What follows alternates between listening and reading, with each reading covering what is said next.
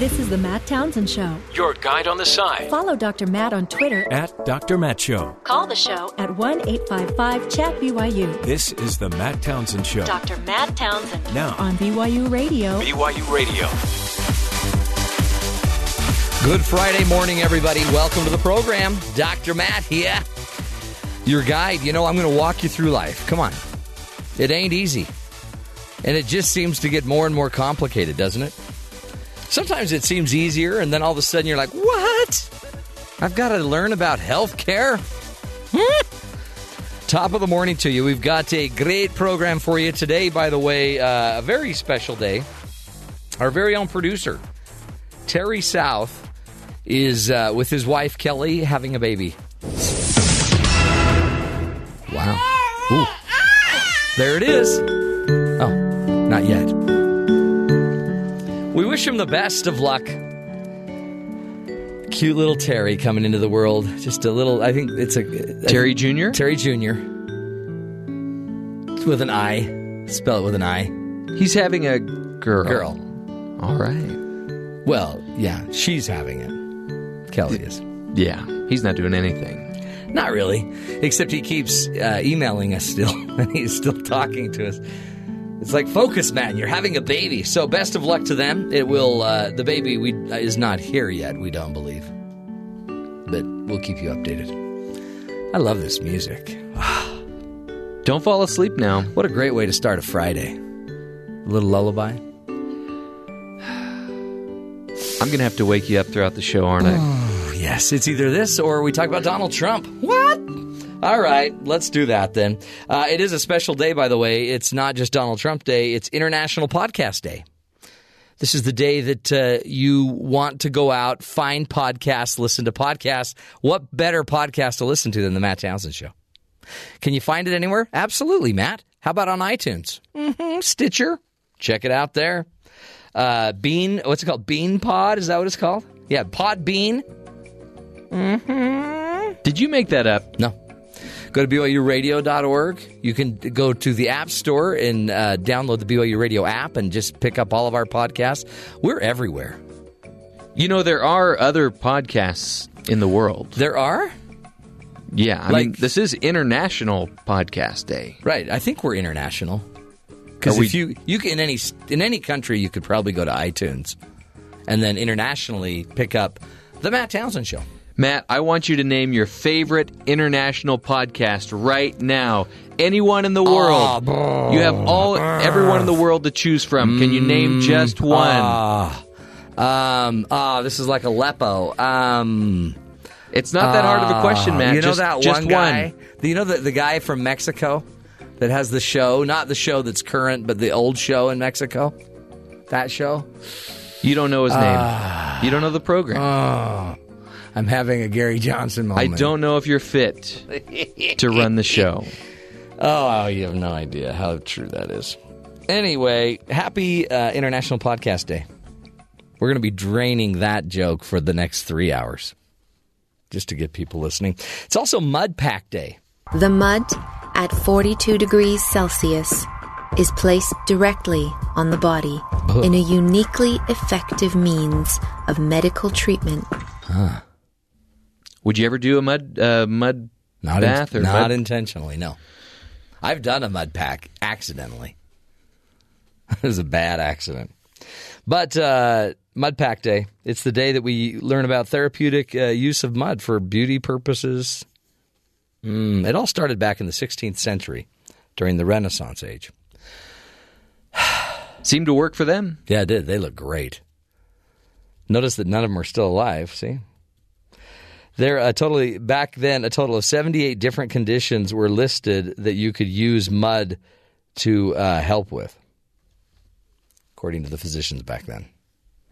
Now it's just when your kid falls and scrape, scrapes his knee, you're like rub a little mud on it, you're fine. Just keep moving. And then your kid goes in, and his mom's all mad. He's got mud all over him. So Seven out of ten of those doctors approved of the mud pack. The other three died from the plague. the Black Plague. Hey, we got a great show for you today. Uh, we we want to take on. You may have heard that uh, Obamacare, that's also known as ACA, is is falling apart all of the contributors and the providers that are part of the healthcare system. Many of them are bailing out. You think you hear this news. So we wanted to talk to a true blue expert about what is happening. Is uh, is this is the Obamacare model going to work? Is it going to last longer than Obama? President Obama only has 100 days left, and uh, we, the wonder is, will his health care program make it? We'll be talking to an expert that knows, and really what's going on and why your rates may be going up for a, a large majority of you out there. So we'll get to all of that fun and uh, understanding about that, plus other headlines, other information we need to know. But first, let's get to Sadie Nilsson with the headlines. Sadie, what's going on? Yesterday, at the height of the morning rush hour, a New Jersey commuter train packed with passengers and traveling way too fast crashed into Hoboken Terminal, killing a woman waiting on the platform and injuring more than 100 others.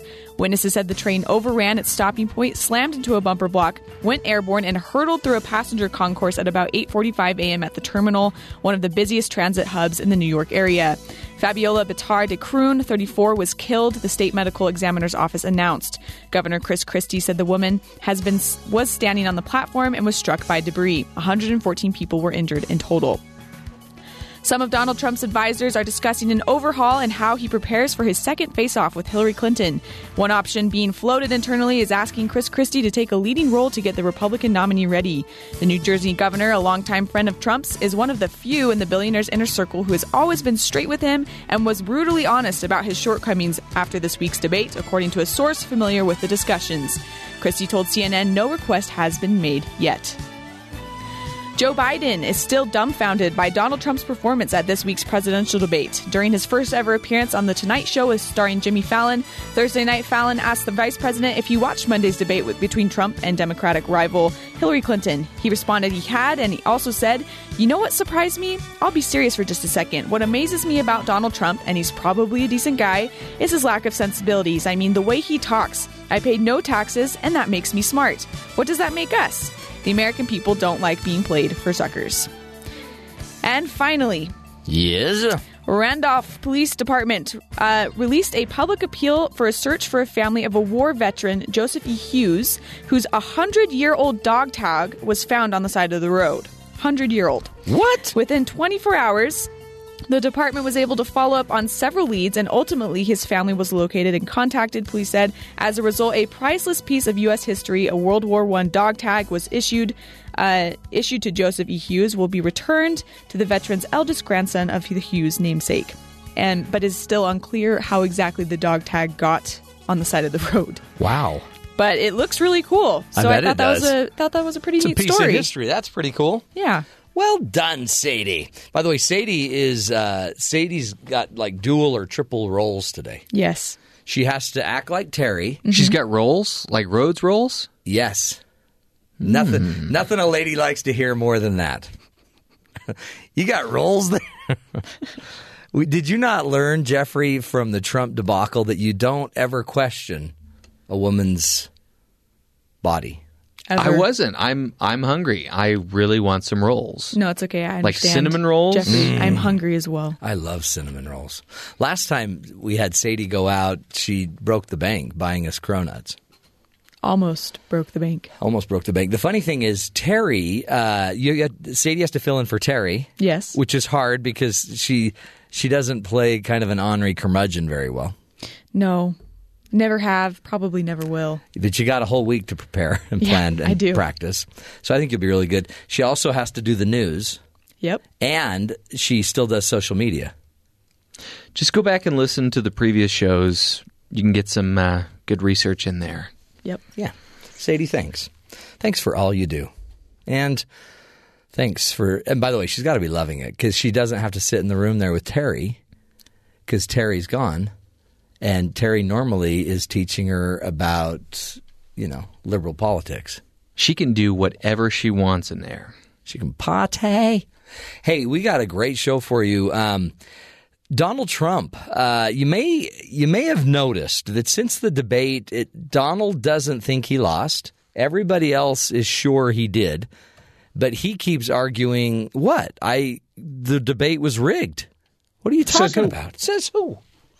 So uh, one of the things I think we are seeing finally Um, if you uh, if you were waiting for this, do you remember Donald Trump for about the last month was going up in the polls, rising like a like the phoenix out of ashes, and everyone was wondering what was what had happened to Hillary Clinton. Was I mean, other than her you know health issues that were such a big issue, they're wondering is Hillary even in this game? Is she in this race? Well, if you ever questioned if Hillary uh, Rodham Clinton has a campaign, guess what? Yeah. And you're seeing it right now. If you check CNN, Huffington Post, go to any uh, major news source, Real Clear Politics, some of these aggregator sites, uh, go to the New York Times, go where you want to go, and you will see a lot of conversation about Donald Trump and some of the dumb things Donald Trump says. For example, about five to one coverage of Donald over Hillary right now, which is strange, isn't it? Why would the why would the newspapers only cover the negatives of Donald? Are there no negatives of Hillary? None. None. The interesting thing is, I believe she's turned on the campaign machine. She's now in full campaign mode. She just basically, if you if you're driving right now, she just downshifted her campaign.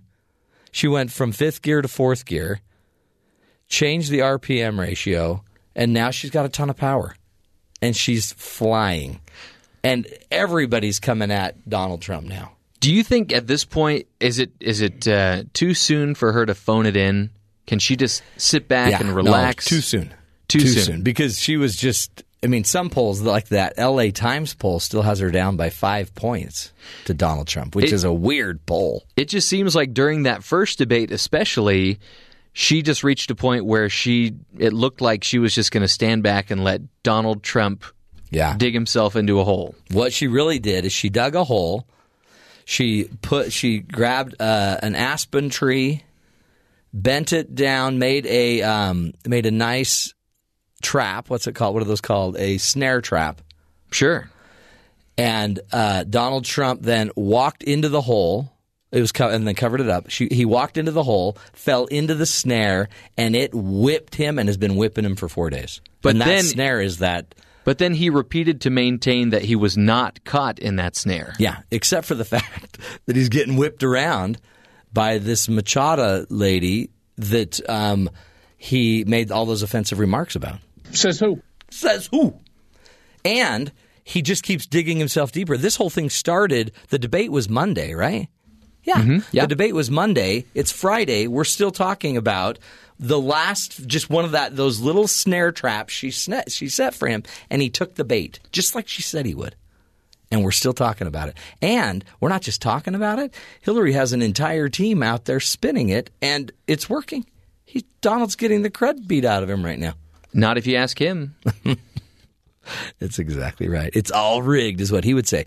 So uh, it's not even, if that wasn't bad enough, we have Jimmy Fallon, who has a special visitor. Joe Biden is on his show last night. And uh, Joe Biden even brought up, they, they were still talking about the debate. Have you ever seen that much, that, that many fact checking? That seemed like fact checking was a big thing. Like, Well, I can tell you what, I've never seen anybody who knew as few facts. Ouch. So Joe Biden's out on the trail. Um, Mrs. Michelle Obama's been out on the trail. Every pundit in the world out on the trail. Alicia Machado still being talked about. Now Donald Trump is going to start finding dirt about her and throwing dirt out there. You mean he hasn't already been throwing dirt out there? Well, like now they're he's they found stuff, and you're going to now see the person that Hillary Clinton has hung his her entire campaign on is Alicia Machado, the new American who was the Venezuelan female that Donald Trump called Miss Piggy. Smart. Gonna get crazy. Smart. Then Donald's like, "Well, I'm to bring in. Okay, I guess I got to bring in Bill Clinton's history." And all the other Republicans are like, "No, no, no, don't, no, don't you dare!" Not unless you're prepared to hold up a mirror. This is getting crazy. Crazy. And if it wasn't bad enough, you can I truly believe you now see Gary Johnson taking a major beat down because he he just struggles remembering things. Well, He just struggles. at least now he may have the endorsement of Jeb Bush. Do you think True. that will help him? Mm-hmm. Right. Yeah. I don't know. I mean, I don't I don't think it'll help him that much.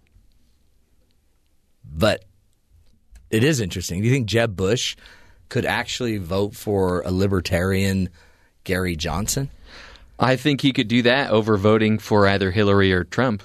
Yeah. He said as much. It's interesting. Why wouldn't you vote for somebody more aligned to your values, like a McMullin, that nobody knows about? Because nobody knows about him. Gary Johnson, at least, is within a few percentage points of being up on that debate stage. Yeah. What is within seven or eight? Oh, is it? Se- Eight. I thought he was at least at ten or eleven. Well, I think he goes from eight to ten.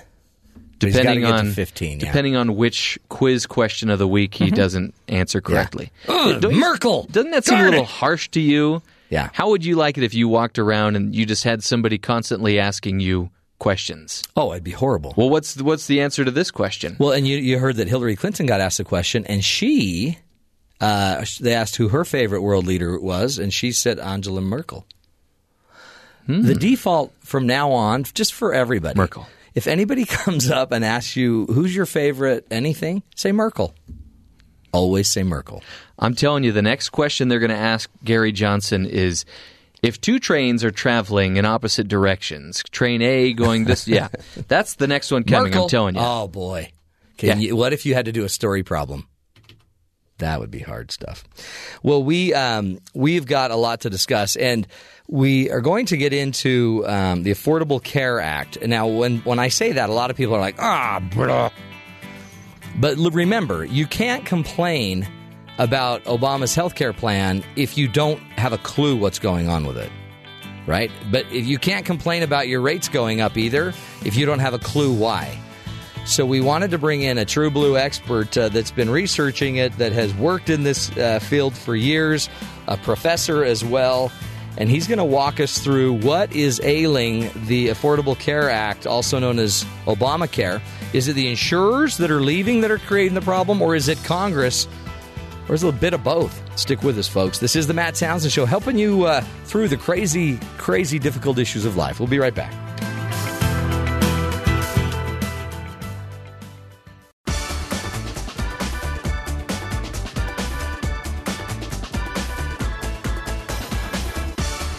Welcome back, friends, to the Matt Townsend Show. You know, the Affordable Care Act, what uh, some know as Obamacare, has come under heavy fire since the day it began. In August, Aetna announced it was pulling back in the individual market, and in April, United Healthcare followed. These two health insurance plans leaving Affordable Care Act marketplaces has led some to wonder if the uh, Affordable Care Act is uh, coming to an end. Is Obamacare bleeding out? Here to speak with us is Professor J.B. Silvers. He's a professor of health finance at Case Western Reserve University, and uh, also is the article is the author of an article, "What's Ailing the ACA: Insurers or Congress?" And we appreciate you, Dr. Silvers. Thank you for being with us. Great, glad to be here. This is a okay. This is where we got to get real because it is an incredibly complicated issue. Affordable, the, the Affordable Care Act. Plus, it's incredibly polarized, isn't it? It's hugely uh, polar, and it's largely political. Uh, the irony of it is that this is basically a Republican plan to begin with. Yeah. that makes it even more interesting. Well, and they- especially when we get into this discussion, because the Republicans from the get go have basically said it's not going to work. We're not going to let this happen. It's we're going to have to repeal and replace it. Um, and so, in the end, I guess what I'm learning from your article is well. Let's before we get, I guess, to the political side of it, talk to us about the Affordable Care Act. In the end, it was a major sweeping legislation that, for the first time, did what for Americans? Well, it mandated that everybody had to have health insurance. That's the big one. Insurance insurance works best when everybody's in the pool uh, because it's a basically a law of averages. We're trying to get the, the high risk together with the low risk, and it all averages out. um, and the only way to do that is to have everybody in the pool.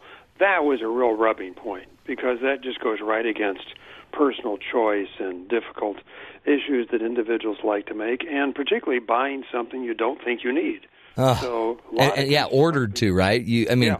By law, you have to have it or pay a penalty, a tax. That's right. So the parallels with drivers uh, with car insurance. You know, you can't drive without car insurance. So uh, that, that that's very much the insurance concept here. It's just that we never did that before. So insurance companies got to cherry pick good risks and avoid bad ones. Did did it? Did the insurance companies not want Obamacare? No, they were favorite. Uh, Interesting. In favor of it. it. It's interesting. Almost everyone at the table this time around was for it. The only ones that really fought hard, um, besides politically, were small businesses. And so there were a lot of provisions put in to try to help out small business, but they never bought it. Hmm. So in reality, uh, the businesses that were involved wanted it because this would give them even more people to insure with the potential of making more money. Small businesses didn't want it because it would then cost them more money, apparently, with except for the exceptions.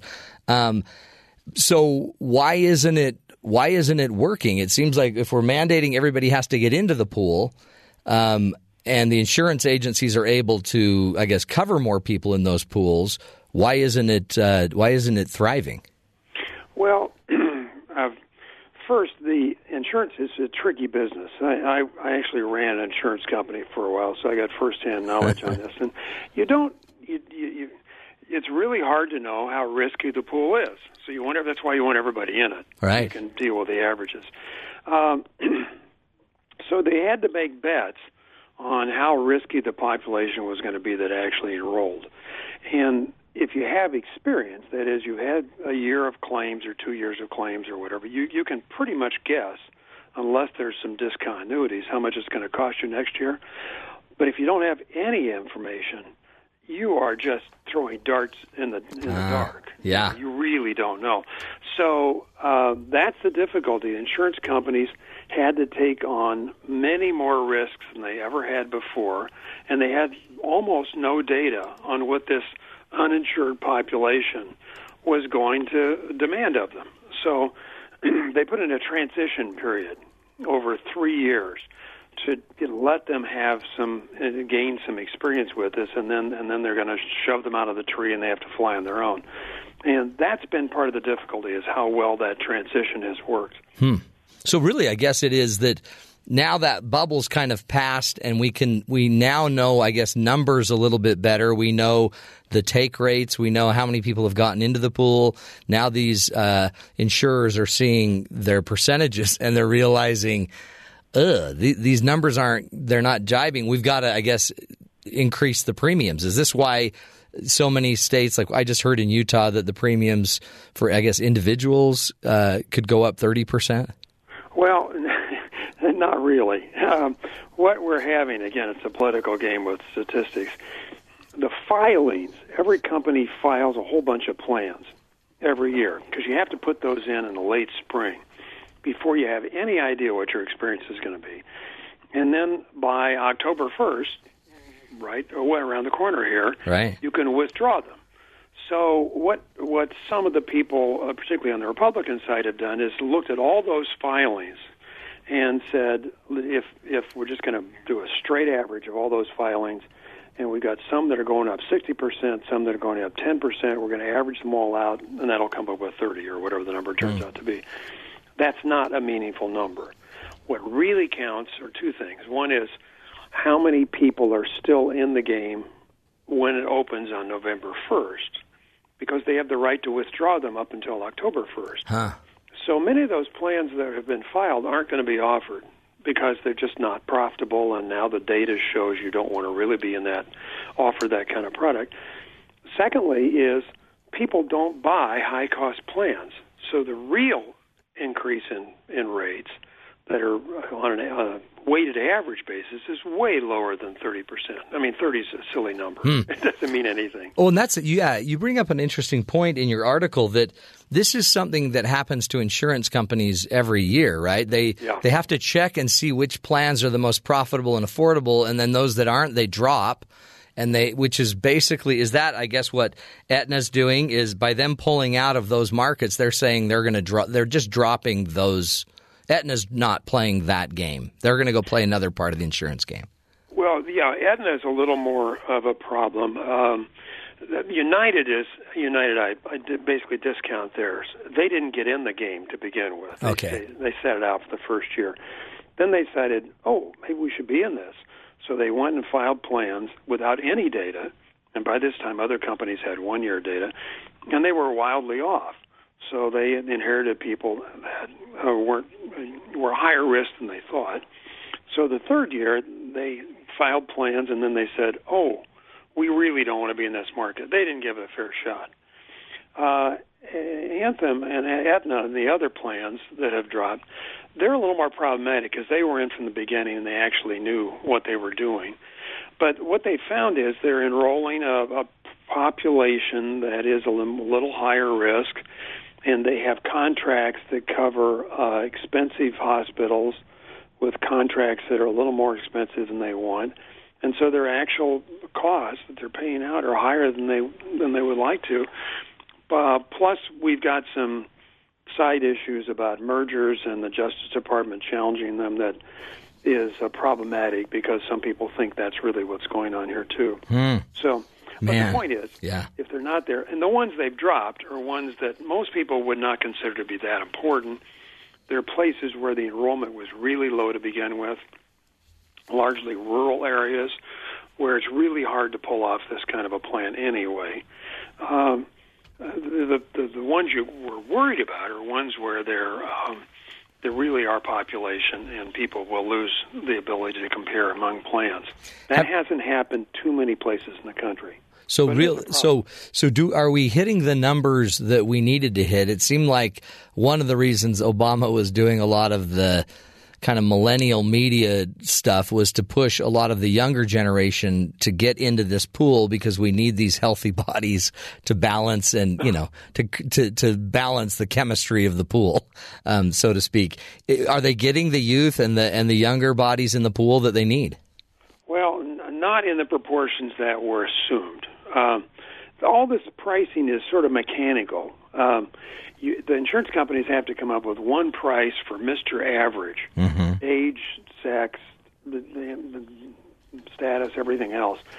And then mechanically, that number, that premium, gets spread to all the different categories by age and uh, not by gender. Gender's neutral. Um, and so, and and you're only allowed to spread between the highest and the lowest three times. So the, the the older people clearly use a lot more care than the younger people, and so you either bias it towards low, keeping the rate lower than you what you would otherwise, which is probably five times the lowest, uh, times the lowest. So you're underpricing the old people, and by definition, you're overpricing the young people. And so young people look at it and say, "Oh, well, this is," and I'm not even getting much of a subsidy because my premium is pretty low to begin with. Right. Um, so why should I do this?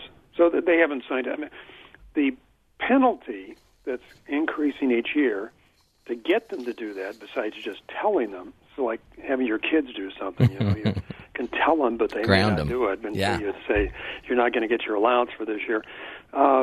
That the the penalty goes up, the tax penalty goes up, uh, and the subsidies are are not that big to begin with. So the question is, is there going to be enough of an incentive to get people to join in, or are they just going to blow this off because they're immortal? right. Oh, exactly. Well, that's why. I mean, what twenty-something-year-olds thinking about insurance? I mean, it's such an interesting. Con- I mean, unless you're married, it doesn't seem like something you just naturally are attracted to. We're speaking with an expert, JB Silvers. He is. Um, he is the uh, the professor of health and finance at Case Western Reserve University, also vice chair of the board at Metro Health Medical Centers, and um, is helping us in in his understanding about financial management of health services, walking us through the ACA, the Ob- Obamacare, uh, and uh, hopefully enlightening all of us as to what's really going on there. When we come back, we'll be talking about the political issues that really might be uh, putting some holes in ACA. Crazy politics. Stick with us, folks. We're helping you walk through life. We'll be right back.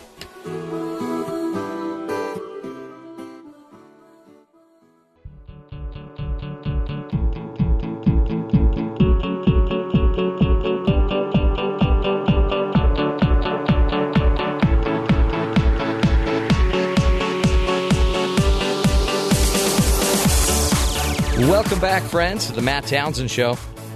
You know, today uh, we are walking through the crazy uh, landscape of the uh, the Affordable Care Act, also known as Obamacare.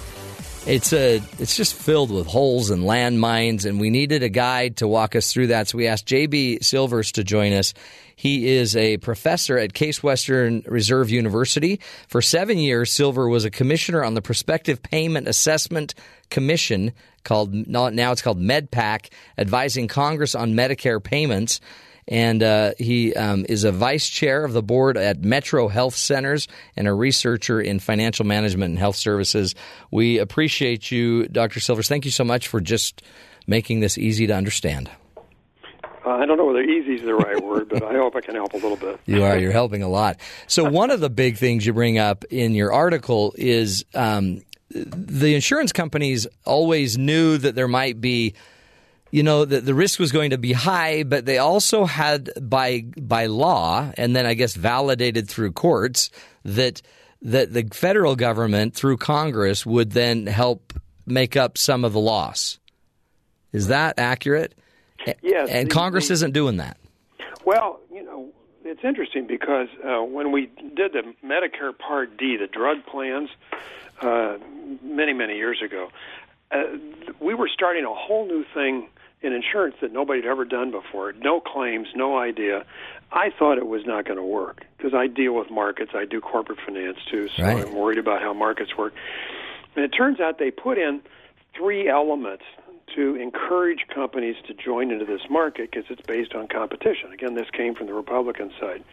And those three three elements worked so much better than I ever expected that we got a really robust market of insurance companies competing for the business in the drug business.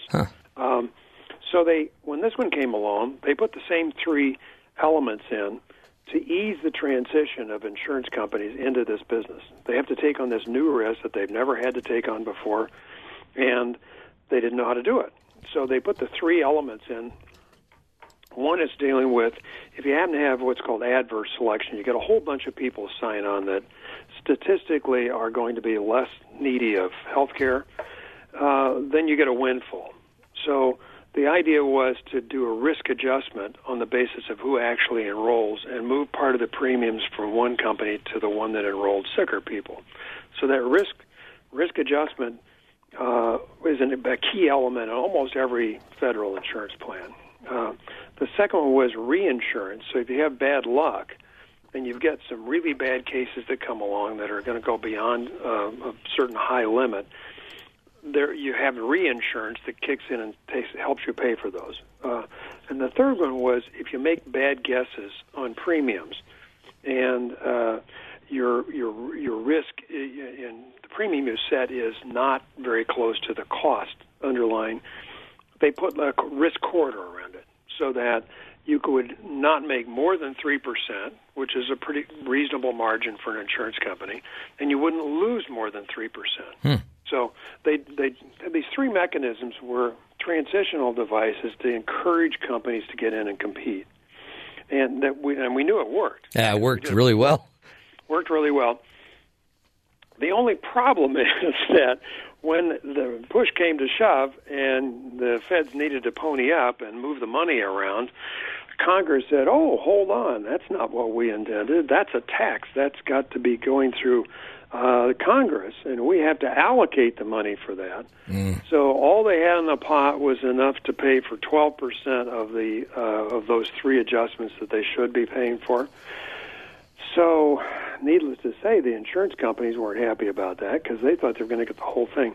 That's basically what drove down the um, the not non for profit plans that were established across the country. Was the failure of Congress to allocate that money, and the courts ruled that in fact they're correct on that. Uh, and so now the insurance companies look at those risk adjustment mechanisms and they say, well, they're not there anymore. Yeah. No one's going to help us out. So we got to build that into our premiums. There you go. We have to crank it up because we have to bear more risk than even what we thought we were going to bear. Uh, so Congress clearly is culpable in the rates that we're seeing now. They're definitely going up to a large extent because of the um, the extra risk they're taking on. The underlying cost of health care has been moderate for a number of years and continues to be reasonably moderate. So ultimately, insurance rates have to reflect underlying cost.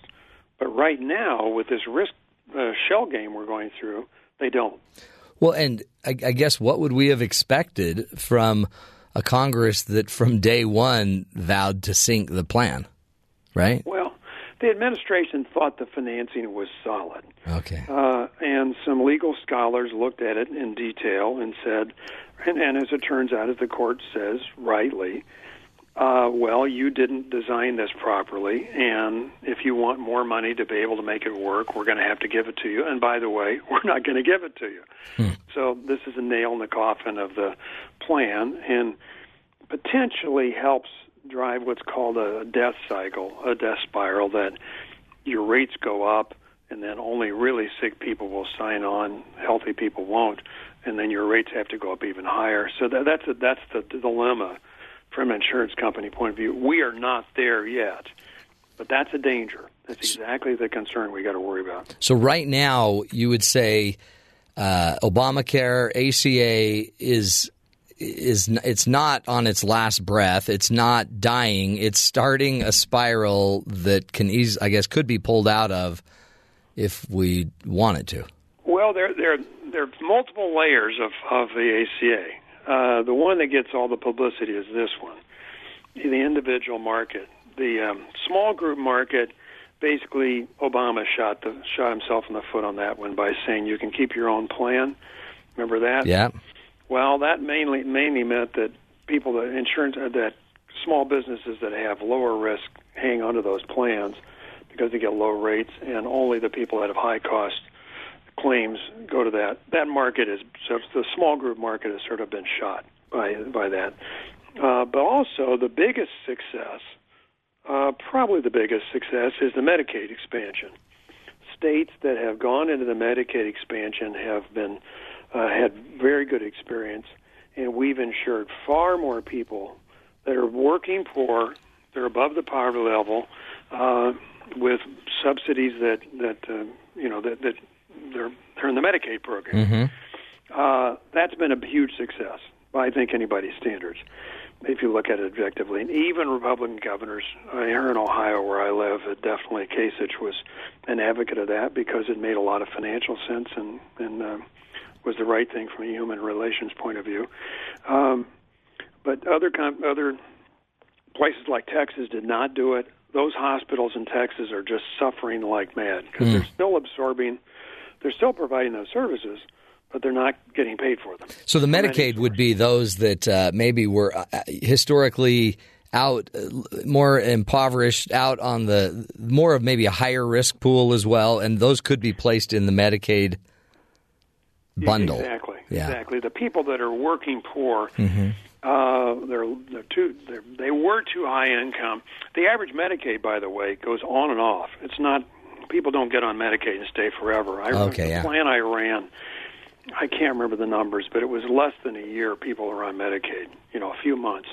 They get a job, earn enough money, and then then they wouldn't be covered anymore. You know, so doing continuity was really hard with these people. With the Medicaid expansion, now they don't have a job. They get a they're on Medicaid. They get a job. They're still on Medicaid up to a significant level, and um, and and then you can have continuity of care, and that's clearly a good idea. And so, so it was the conserv- many conservative states or conservative governors, wasn't it, that that didn't want the Medicaid expansion, even though it would pay for certain groups. Um, they didn't want it because it would also tie their hands more to the, to ACA. Well, it was yeah. It's labeled as ACA, and that's bad politically. Um, they were worried ultimately about the financing of in the long run. The feds were going to pay 100% of it for the first uh, few years, and then 95% going on out of the expansion group. That's an incredible deal. Yeah, it's that's, a great deal. really good. So, from a state budget point of view, it's just total winner. Hmm. But it philosophically and politically looked like you're collaborating with the enemy here, and Yeah. so you didn't you didn't want to do that. And And it's costing states, yeah. And hospitals are getting shot. Ultimately, they thought the feds would renege and they'd have to pick up the whole cost. That was one of the other Yeah. arguments that were made. The, the, the last element I want to mention is that Obamacare has all these other things in it. It basically anything anybody ever thought of in health policy, they threw it in there. I teach a class. I just give them the whole bill and say, do a search for anything you want. It's in there. Yeah. Whatever you're interested in, it's going to be in there. So a lot of additional structural stuff that basically has changed the industry forever. Uh, we're looking at outcomes. We're doing research on better ways to provide health care. Um, we've we've we've just changed a huge number of things in terms of this, including some of the provisions. Everybody has to have insurance, no pre-existing conditions, all the sorts of things. Stay on your parents' plan afterwards, uh, and then a lot of structural things that basically have made hospitals react wildly differently than they would have before. Uh, whole new sets of organizational mechanisms, things like that. Is it lowering one ever- the cost in the end? and ultimately lowering the cost and increasing the quality. Huh. It's called value based. Yeah. So there's a lot. The buzzword is value based. Everything's got to be value based. That means I'm not going to pay you if you have a complication in the hospital or you have to be readmitted within 30 days. Uh, you're going to pay a penalty for that. Be, yeah, we didn't do our job. That's that's for now. You can argue about how they did it. and I- Right. I, do. I'm not. I don't think they did a good job implementing it. But the concept is really straightforward. Well, I mean, we, with the rest of us in the business world have that problem. Why wouldn't Why wouldn't healthcare? Exactly. Is because one thing I hear, and I'll hear it. I'm going on vacation with family soon, and I have a bunch of medical doctors in my family, and uh, they.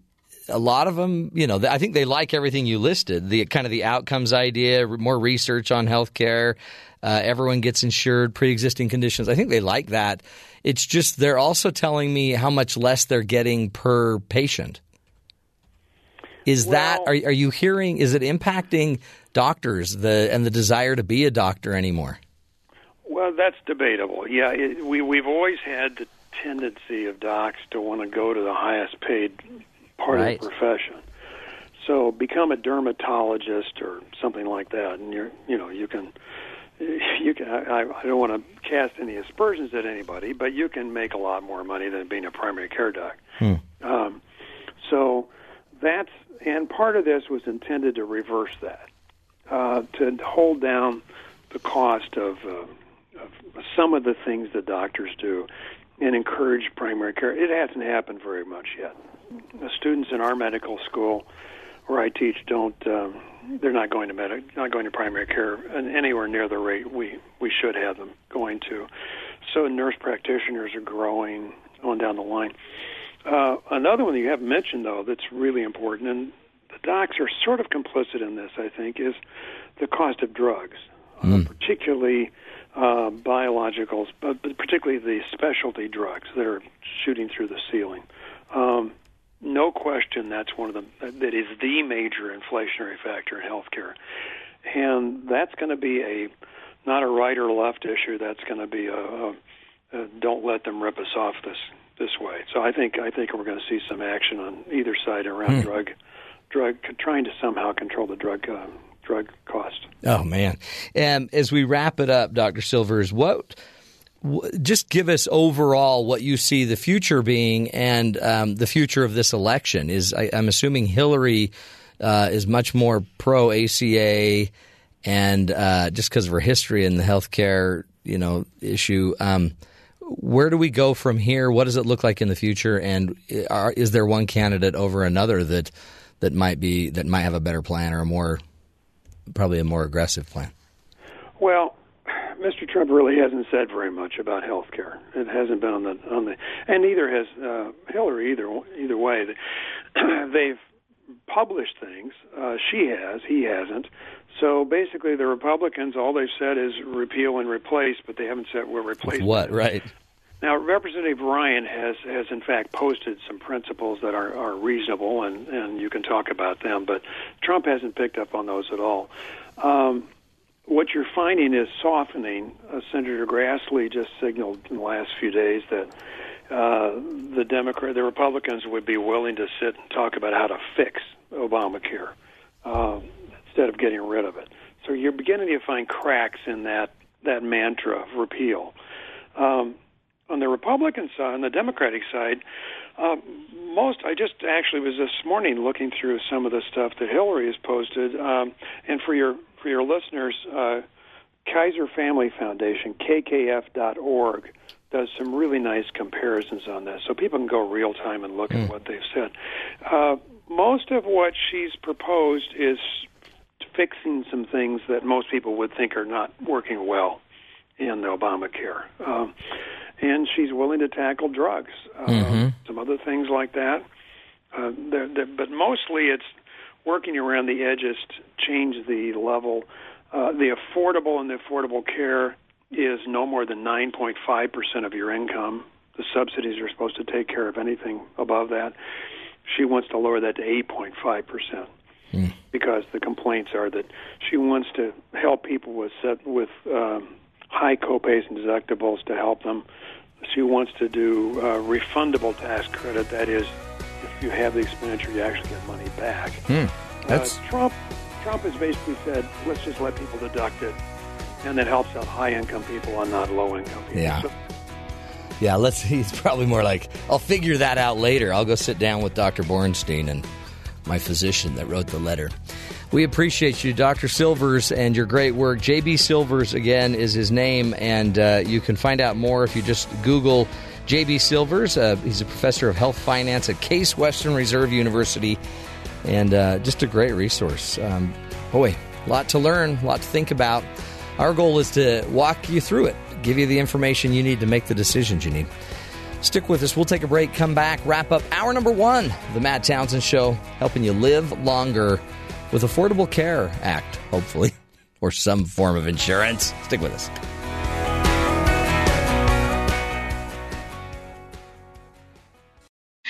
You, boy? You too stupid to do what your coach tells you? Because life doesn't come with a handbook, you need a coach. Here's Dr. Matt and his coaching corner. Play ball! Play ball! Welcome back, friends. Remember, I mean, President Obama, I don't think, did a great job of passing Affordable Care Act. He kind of did it unilaterally, right? Ticked off half the people. But remember, half of Congress weren't in the game to play either. We could have solved Affordable Care Acts forever and ever and ever. And some of the things that uh, that we've been benefiting from, like this idea of you know our children being covered or a pre-existing condition that's a huge game changer, and that's one that that uh, the Republicans weren't really in for and too up for until President Obama forced the hand. So, in the end, it's there. It's working to a degree. It could work a lot better, and um, it is seeing some signs of lowering costs as well. But uh, it's also not a perfect. Uh, it's not a perfect situation. The problem is you're about to vote for somebody who will carry this on and take it further and improve it or not. Um, and I'm not even talking about president. Go look at your Congress people. How are they handling the ACA? Are they doing anything about it, really? Are they making it a better system? If it's here to stay, in some form or another because of now, you know, multiple years of us living this way, then it's probably time that your Congress get on board and start making it better and improving the conditions. Don't you think? Push it. I mean, again, to repeal it and pull it back, I don't know what we would create in this partisanship um, that we've got going on. So watch out for it. We'll take a break. That's hour number one. Just trying to give you the information. You make the decisions. It's your life. We'll be back with more ideas. Stick with us.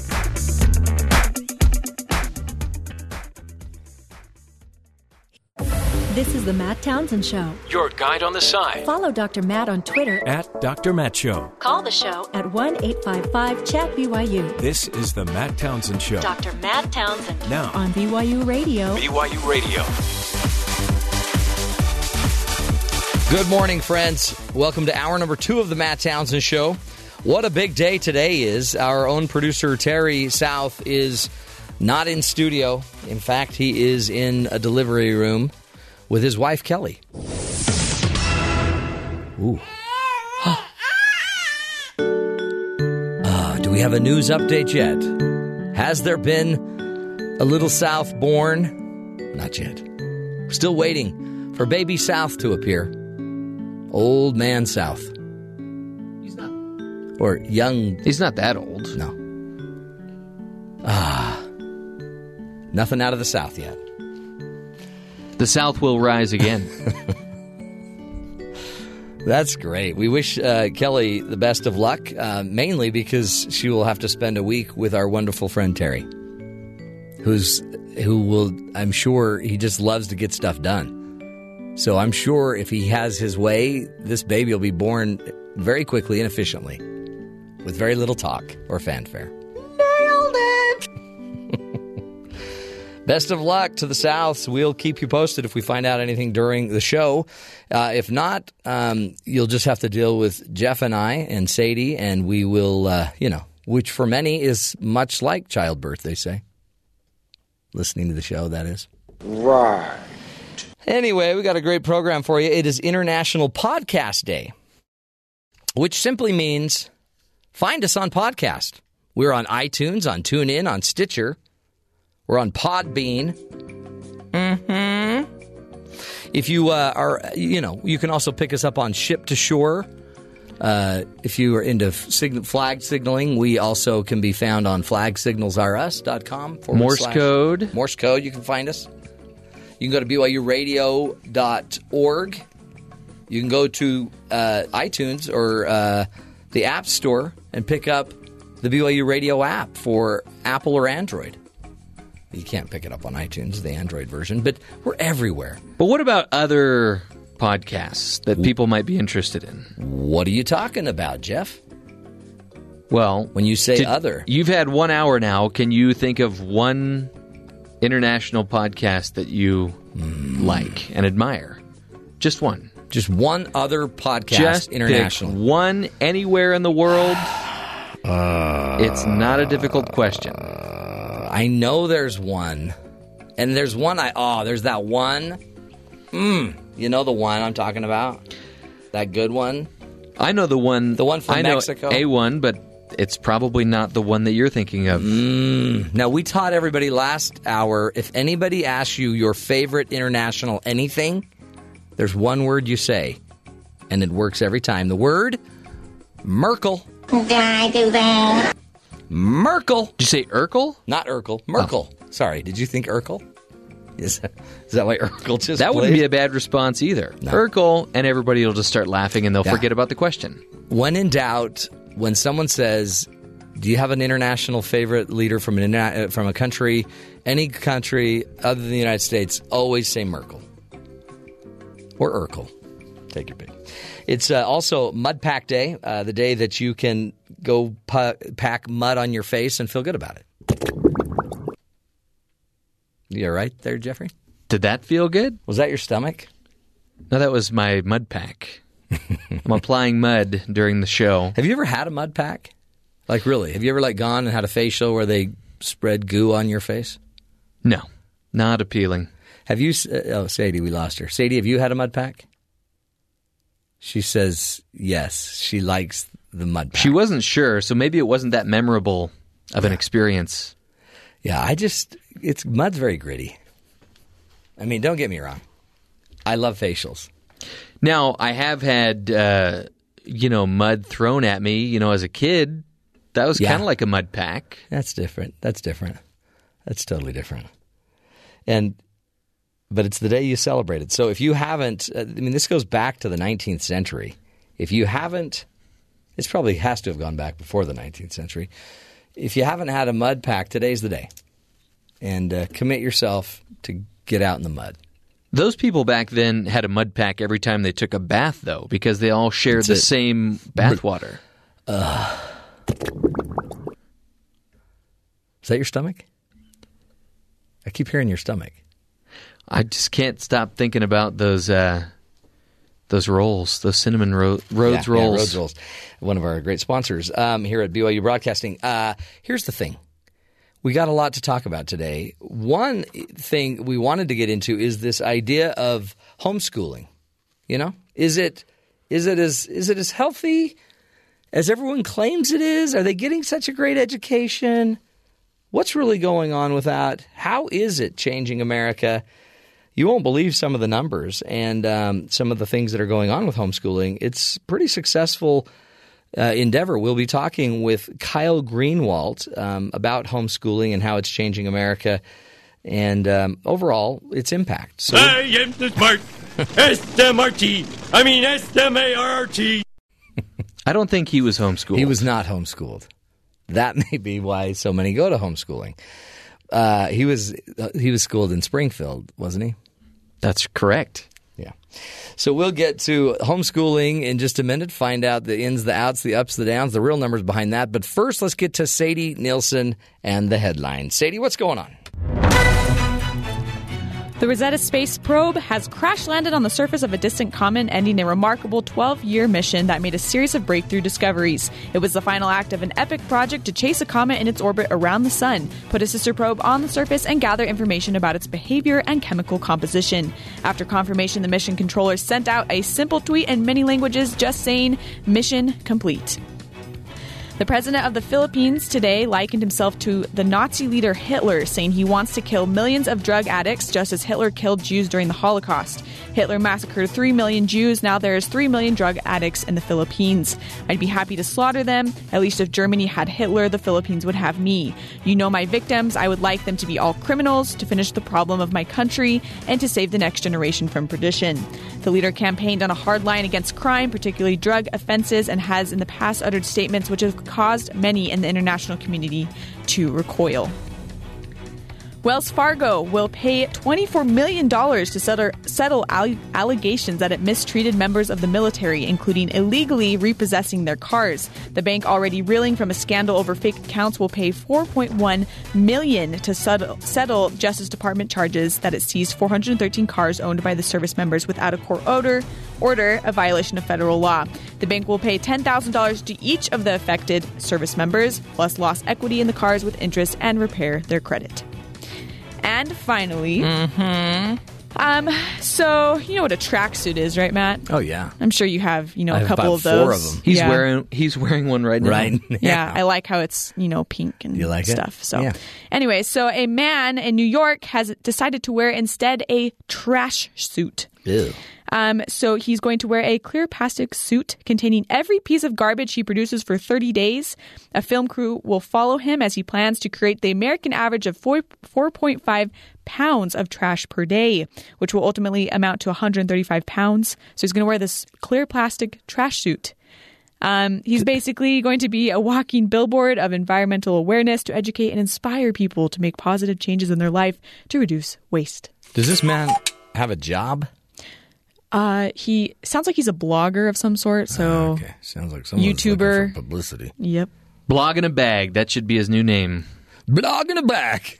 By the end of this thing, he'll be 120 pounds of garbage. 135. Holy Hannah, that's a lot of garbage. And he's going to wear it for 30 days, not taking it off. Disgusting. to be married to that man, I don't know if he's married. I doubt it. Why are we whispering? I don't know. It's very important. But it is, it's a lot of fun. I don't want everyone to hear. That is crazy. Ah, we need something like that, though. Sadie, you're over social media, so if you would please go find some little eccentric thing we could do Yeah. that would get us a lot of attention. That'd I thought, be great. I thought what you do every day gets you a lot of attention. It's where you got it wrong. Oh, well, But back to the drawing board. yeah, I I mean, I thought like having with Terry and Kelly having their baby. Yeah. And then today we're going to announce something in hour number 3 of the show about naming rights. Oh. uh, that we're going to see if we can't get the Souths to let us name the baby. Wow. And I think we could get some publicity on that. Well, have you revealed the name that Terry and his wife have chosen for the baby yet? No. I think we should do that as well. Should we wait till the baby arrives? Yeah. And then we can say what her name is, how many pounds she is, and how beautiful she is. Oh, I can hardly wait. Just like Terry. Pardon? Terry is beautiful. Really? Yeah. Okay, his wife is more beautiful, Yeah. but let's be honest. I mean, let's be honest. The baby's beauty is coming from Kelly. Yes, absolutely. Okay, well, uh, we will be announcing naming rights. Um, sometime soon. And I probably won't do a garbage thing, but I would like Sadie to think about that. And I'm pretty sure Jeff would love to wear something for a month. Yes, Captain. Pajamas? Can I wear pajamas for a Different pajamas every day. Then we'll call you Pajama Man. Hey, we got so much to talk about. Thank you, Sadie, by the way. Um, have you ever had a kidney stone, Jeffrey? No, thank goodness. I've had two. Okay. Uh, Chip. Chip was my first one. Cute little chip off the old block, we call him. Worst pain in the world is passing a kidney stone. But according to a new study, the next time you have a kidney, st- kidney stone, don't go to the doctor and don't just stay at home. Don't stay at home writhing in pain. Head to your local amusement park. After hearing from patients who said their kidney stones passed without pain after going for a ride on Big Thunder Mountain at Disney World, researchers at Michigan State University decided to conduct a test using a 3D printer. They created silicon models and put kidney stones of various sizes, and then they took these models for a ride. And guess what? Bada boom, bada bing. The scientists say that the largest stones, even the largest stones of various sizes, were able to pass through. that is the sound of success, by the way. Hmm. Is this uh, stone passing music? It's uh, Love Roller Coaster. Ohio players. Can't you just see, you know, please keep your hands and feet in the roller coaster at all times? Those of you suffering from kidney stones, just hang on. It'll be your pain will be over soon. Researchers report the bumpiest, uh, the bumpiness of the roller coaster likely does not create enough turbulence to pass the stone, and the rush of adrenaline probably causes movement in the ureter, helping propel the stones. So it's kind of it's it's a little bit of the centrifugal forces, it's the bumpiness, and most importantly, it's the uh, it's the adrenaline pump. Researchers say the models show that stones did pass all the way after at least one ride.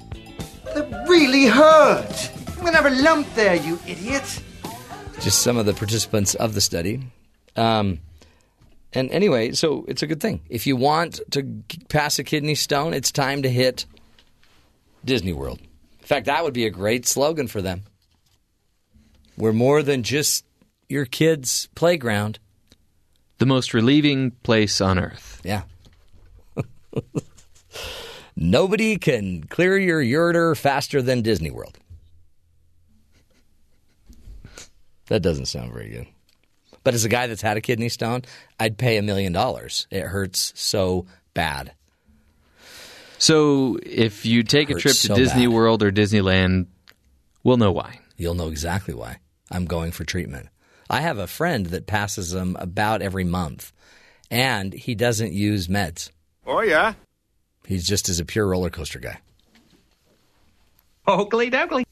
Anyway, uh, that's pretty fun news for you. Also, another thing you got to watch out for are just because someone's in a wheelchair doesn't mean they're not going to steal from you. Know what I mean? Uh, Orange County, Florida, video of uh, shows a video from a beef jerky experience. That's the name of the company, Beef Jerky Experience. And the video shows a man rolling into the store in a wheelchair. He asks the owner for a box, saying he's going to buy a lot of jerky. But then he then waits for her to walk away from the register, and the minute uh, she does, then the video shows the man grabs bills from the tip jar and tucks them under his leg. You're a monster. Totally. The owner then comes back with the box, and the man quickly rolls out of the store. He needs to oil his wheels, apparently. Look at him go. This is a great video. Uh, got away with the money, folks. It's she was upset because it's a donation jar. They're, they use it to raise money for um, good causes For people in wheelchairs, right? Uh huh. And so, a that's crazy, and uh, basically a robbery, a theft. But more crazy is the fact that there is a place called Beef Jerky Experience. Right. I don't know. A whole store of jerky. It's a lot of jerky, folks. He was just trying to cut out the middleman, though. If it was going to end up in his hands anyway, why Yeah. have it go through some charity? Right, right. Well, I guess there's one more thing we got to talk about, and then we'll take our break. Um, the five second rule, folks. It's real. It's it's not as real as you think. It's Rutgers University has studied it. Five second rule, right? Where if you drop food on the ground and if it's there less than five seconds, then it's safe, so pick it up and eat it. Well, according to the study by Rutgers, the food when it hits the ground is infected instantaneously.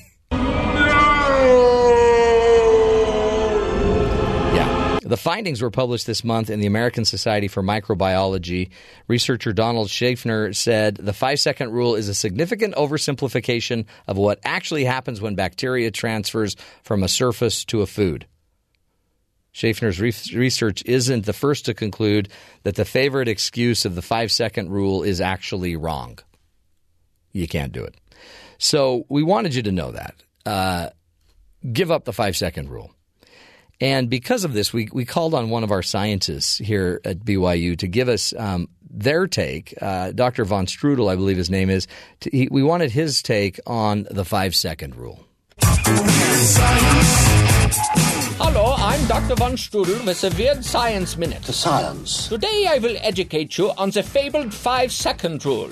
While it is true the contamination process begins upon contact with a dirty surface, I'd like to provide you with three common scenarios in which the five second rule applies and when it does not. Science and ethics. Scenario 1. You drop your hot dog on the kitchen counter. The five second rule applies. Unless there is chicken juice on the counter from dinner preparation. Does not apply. You don't like it. Scenario 2. You're hang gliding while eating a hoagie, and the hoagie falls into a fluffy cloud. Five second rule applies. Unless it's a fluffy cloud of smog. Does not apply. Scenario 3. Your baseball stadium nachos junk food plummet to the floor of the overcrowded bathroom. Five second rule applies. As long as you only have five seconds left to live, then by all means eat away. Because we can do it. It doesn't necessarily mean that we should do it. I'm Dr. Von Strudel, and that's Weird Science. Science.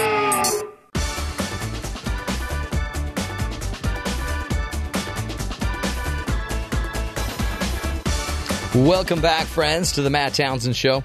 You know, Kyle uh, Greenwalt is joining us. He's an associate professor in the Department of Teacher Education at Michigan State University, and he studies the social studies school curriculum by exploring the ways in which history is applicable to the present. And the question we had for him was about homeschooling and how homeschooling is uh, how it's going in America. He wrote a wonderful article in the conversation and gave us a lot of insight because I think we have some interesting beliefs about homeschooling and those that uh, are involved in homeschooling. And I wanted Kyle to come on and, and really, you know, maybe teach us what's really happening in homeschooling. Uh, Kyle Greenwalt, thank you so much for being with us today. Uh, good morning, Matt. Thanks for having me. So you, you also, by the way, are the author of the book uh, entitled "Homeschooling: Creating Schools That Work for Kids, Parents, and Teachers." It, it seems like when I was growing up, and you know, I used to think, well, homeschooling, who would who would want to miss this great experience of public education or education in a in a more public setting? But it, it, it it's not it used to be it seems like you know people that religiously wouldn't couldn't tolerate the school system didn't like it. Those were the ones that uh, had pulled away. Talk to us about the history of how homeschooling started. It's not a new idea is it? No, it's not a new idea, Matt. If you if we kind of step back and think about it, um, you know, for most of uh, history of humankind, um, children have learned from their parents and other elders in their community, in a home or community setting. They haven't necessarily gone to a place that we've set aside and said, you know, go learn here. Uh, this is where you learn, and the other spaces of your life are, you know, devoted to other pursuits. Um, so, you know, in that way, it's not a new idea but of course, you know, we've come to think about it as a modern phenomena. In many ways, when we talk about homeschooling, that's what we're talking about. Uh, the, uh, you know, modern homeschooling movement. I, you know, in some ways, it's a tricky story to tell because uh, there's really you know two wings. I think in the in the 70s when it really emerges, there's Right. kind of more of a secular critical wing concerned about some of the deadening effects of you know rote learning. Um, uh, could be even viewed as a certain type of indoctrination. You know, sit sit quietly, fold your hands, listen. Uh, but then there has been, and certainly the public face of um, homeschooling, and the people who really did a lot of the work to to make sure that this was an option for parents uh, were mostly Christian evangelicals, Hmm. and so I think that's you know who we tend to think about uh, when we think about homeschoolers. And of course, there's a lot of stereotypes, as you're alluding to. Right. Uh, we could talk about those, or I think people probably know what we're talking about. The you know socially awkward child, child who doesn't kind of fit in, uh, the child who you know kind of wilts at the first uh, taunt from the playground bully. Um, you know, but uh, all the evidence we have, you know, in the research, and certainly I think if you talk to homeschool families, if you interact with those kids, you know, you see the wide diversity that you do in the public schools. And and it really, I mean, right now, I think the latest statistics that you cited, 1.5 million children were homeschooled in the United States in 07, which was up significantly from 03, which was at 1.1 million. Yeah, and um, some evidence, some of the um, coming from homeschool advocacy groups, but uh, claims of two million. You know, so uh, I don't think that's an unreasonable claim. So it seems like there's a lot of growth there.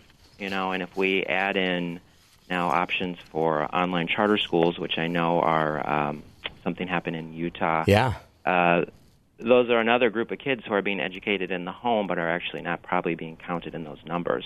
It's- so it, it's a it's a growing phenomena, I think we can say. And and it seems like uh, it's being more and more accepted by the states as well. With um, it, it seems like more states are now allowing these homeschooled kids to come in and still participate in extracurricular activities, athletics, and and other other educational programs as well. Yeah, I personally think that's a really exciting development. Uh, certainly, you know, in the 80s, again, that generation that kind of established um, the right to homeschool or, you know, that, that option, uh, it is now um, an option in all 50 states.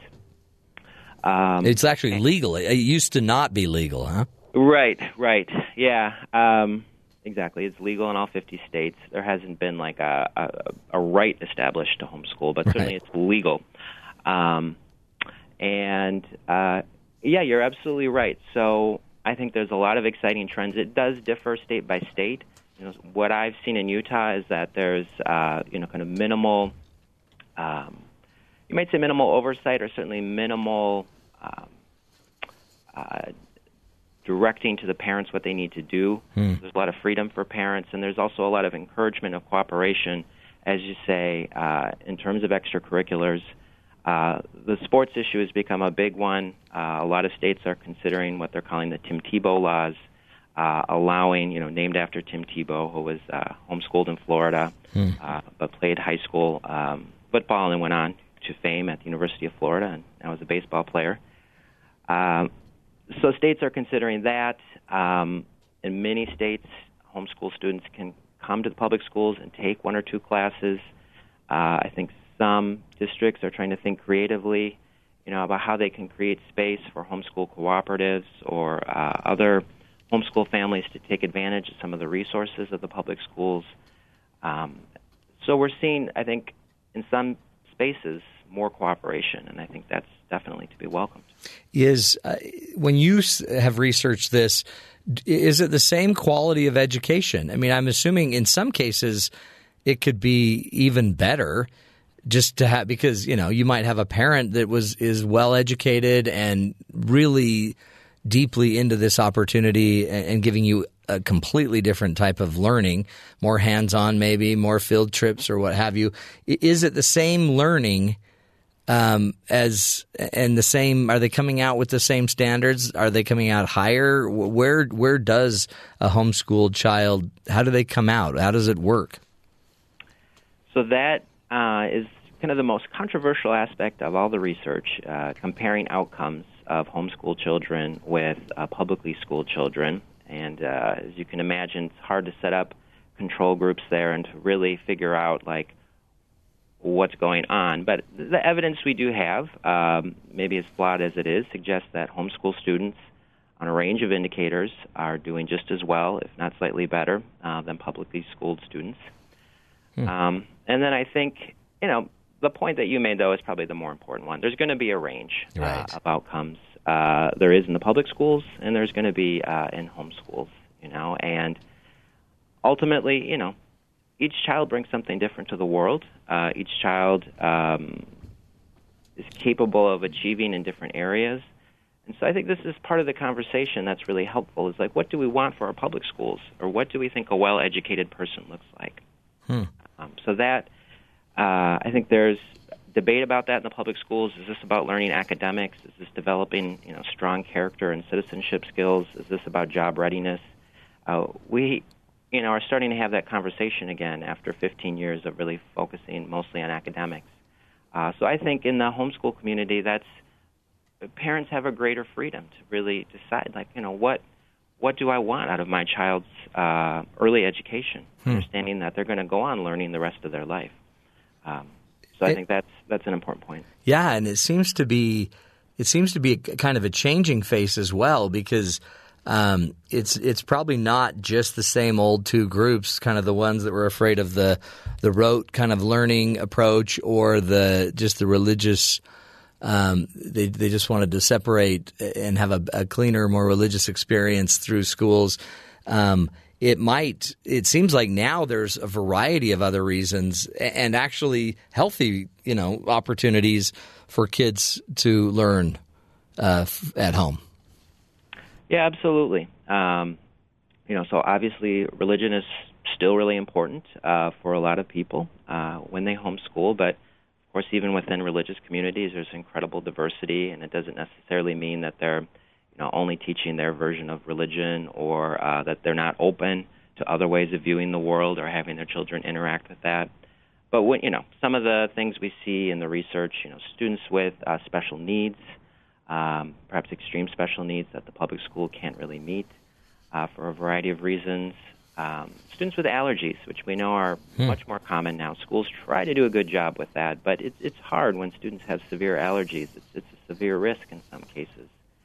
Um, the Olympics remind us that there are students who have a special dream uh, in sports or the arts, and homeschooling is often a, a good option for them. Um, most interesting are getting some. Uh, I think of the most press these days uh, are a growing number of African American parents who are homeschooling uh, out of concern that the school is just not providing a positive, uh, safe um, environment that, that you know that our society, where racism exists, uh, that that of course filters into the school as well. Hmm. Does it? I mean, I guess one of the things I would always worry about is just kind of more the social integration, the ability to socialize these kids. And I, I mean, the, the neat thing is, it's not like there's there's not a million things they can go do socially uh, with sporting teams and other things, extracurricular stuff. Is are they how are they socialized and, and how does the typical homeschooling family make sure that uh, they're not just putting their child away in a bubble? Right. You know, so you're absolutely right. Uh, the socialization aspect is is key for any education. You know, we have to learn how to get along with other people, people who are different from us. Um, and of course, there's if you think about our society, there's learning opportunities everywhere. Like we don't just need to go to school to learn. And I think that is certainly one positive message I take away from the homeschooling movement is that learning is all around us. So we can think about uh, where I live in Michigan, you know, uh, in Lansing, uh, you know, our children's museum slash science museum, our local zoo. I mean, they have programs, of course, that during the day are catered to uh, homeschool families. Um, music programs, um, you know, they fill up after four, but during the day uh, you can get in for your lessons. Uh, homeschool cooperatives are really uh, popular, I think, in homeschool families, where maybe once a week, uh, maybe four days of the week, you're home reading. Um, um, you know, studying your lessons. I mean, Utah, uh, like in most states, homeschool families agree to teach the same subjects that all other students are learning, uh, and to have approximately the same number of days of instruction. Uh, but that flexibility to get out in the community, uh, to join a homeschool cooperative. Uh, I was just looking yesterday at uh, a new kind of social networking app that um, just shows you what's going, the learning communities going on Hmm. in your in your community. You know, and they do some minimal background checks. Uh, they have parents give input of the classes that are given, but you know, I think moving toward a kind of a, a learning society where we understand that uh, all institutions should devote some of their uh, mission to, to education of not just young but old, and that to some degree all of us are teachers.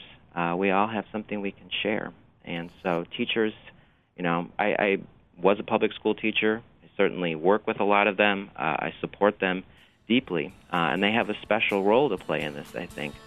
I do But, too. Uh, yeah.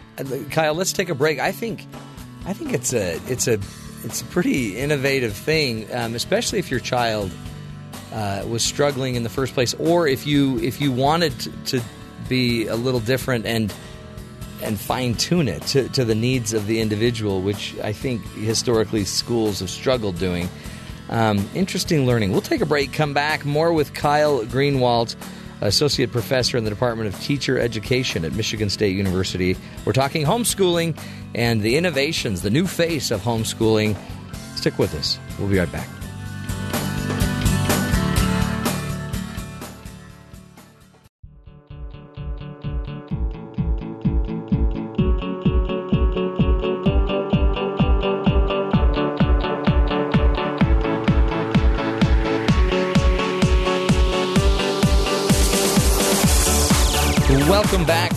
To the Matt Townsend Show.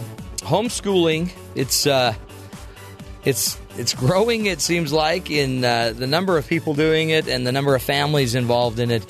It's also succeeding in many regards, and uh, a lot of interesting new dynamics with technology and learning models and just opportunities, even apps that are now being used for homeschoolers. We've asked Dr. Kyle Greenwalt to join us. He is a professor in the Department of Teacher Education at Michigan State University, and he studies school curriculum by exploring the ways in which history is applicable to the present. He's the author of the uh, book entitled Homeschooling uh, Creating Schools That Work for Kids, Parents, and Teachers. Dr. Uh, Kyle Greenwalt, thank you so much for being with us. Thanks, Matt. Having a good time. This is a it's again, we there were so many stereotypes about the kids that were homeschooled and and yet then you see a, Tim Tebow uh, who was obviously working on his his uh, athletic career and very much successful and a great guy, kind of held up as a, an incredibly honorable, decent human being, obviously able to get through Florida State as well. And um, or was it Florida? I think it was Florida. Florida, yeah. And he made it, and then to the Broncos and everywhere else that he's gone, and now playing baseball. By the way, just hit a home run his first time up to bat in minor league baseball.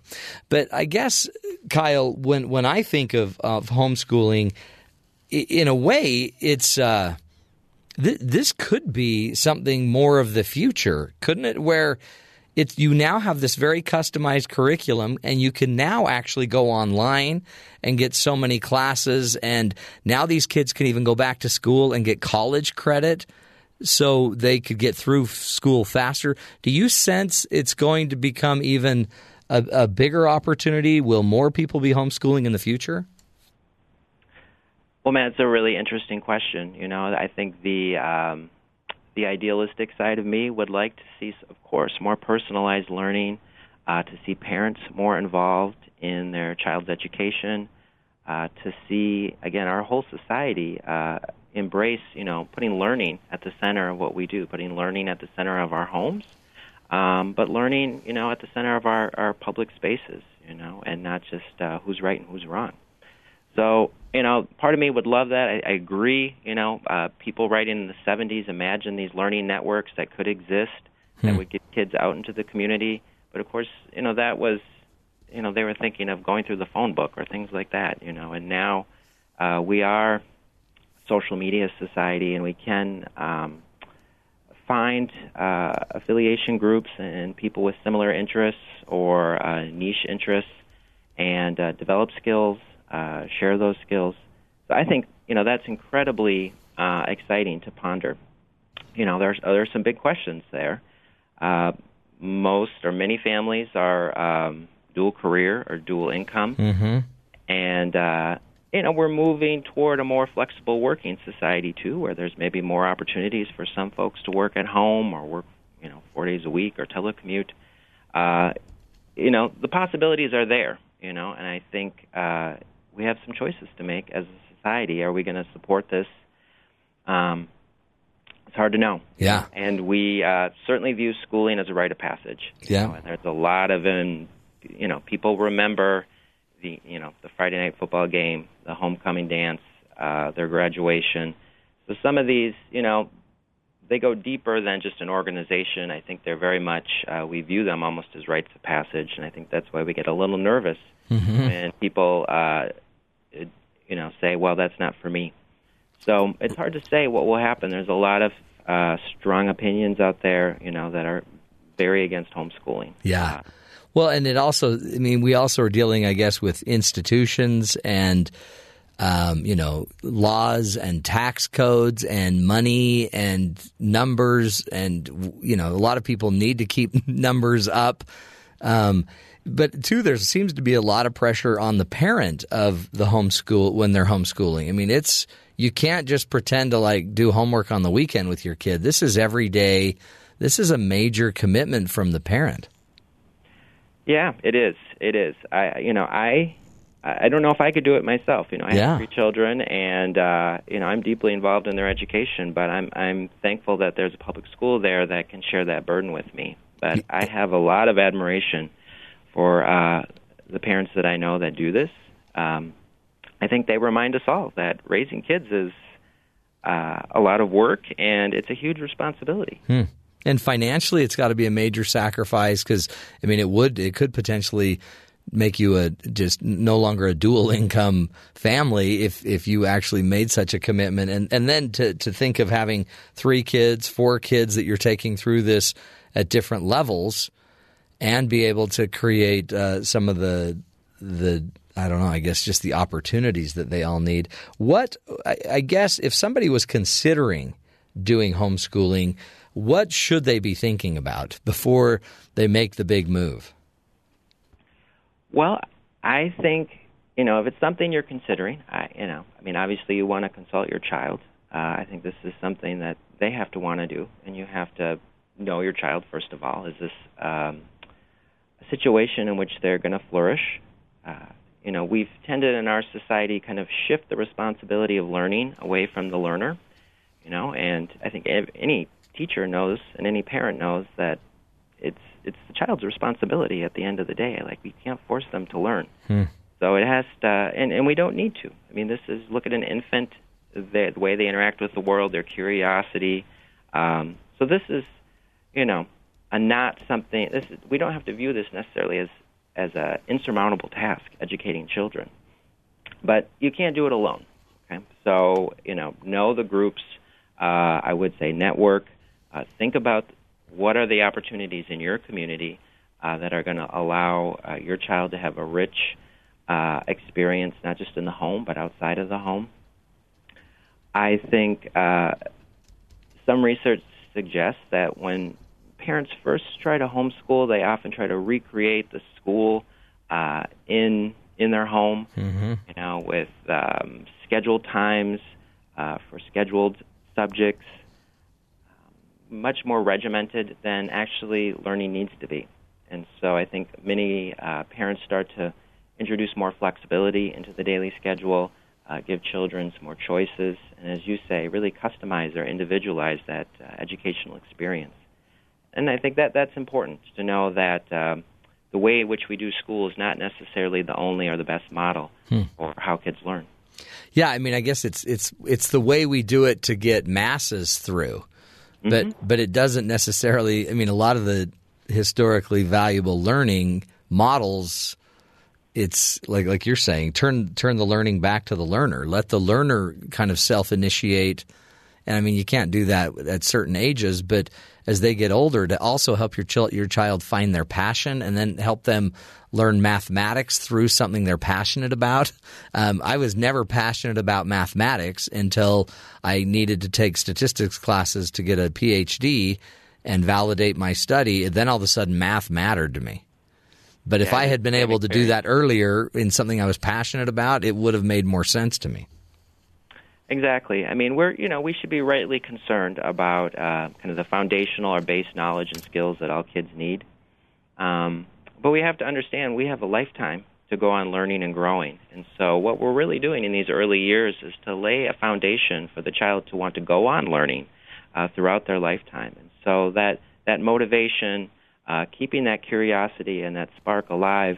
Uh, you know, we know schools struggle with that. Kids get to fifth, you know, they come in eager. They get to fifth, sixth, seventh grade, and uh, then school becomes something of a, you know, a drudgery or a burden for many kids, and, and that's that's sad. You know, that's uh, we know that's a reality, um, but that I think that's something our society needs to work on. Yeah, no, I do too. And to also know that it, I mean, it is it's a viable option, and it's it's one that uh, I think we can we can take advantage of. It doesn't mean it also has to govern us, and it doesn't mean once you you know you couldn't go back as well. It, it it's it's there for all of us.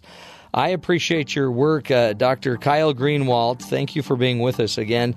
And uh, go check out the book, Homeschooling Creating Solutions That Work for Kids, Parents, and Teachers. It's another option, folks. If you're if you're struggling, if your child is struggling in the in their situation, or they just aren't maximizing it, um, maybe there's levels of homeschooling that would work, and there are a ton of resources. So go start uh, go start looking for some of those resources if that's the direction you need to take. Just another option of life, my friends. We'll take a break, come back, wrap up hour number two of the program. This is the Matt Townsend Show.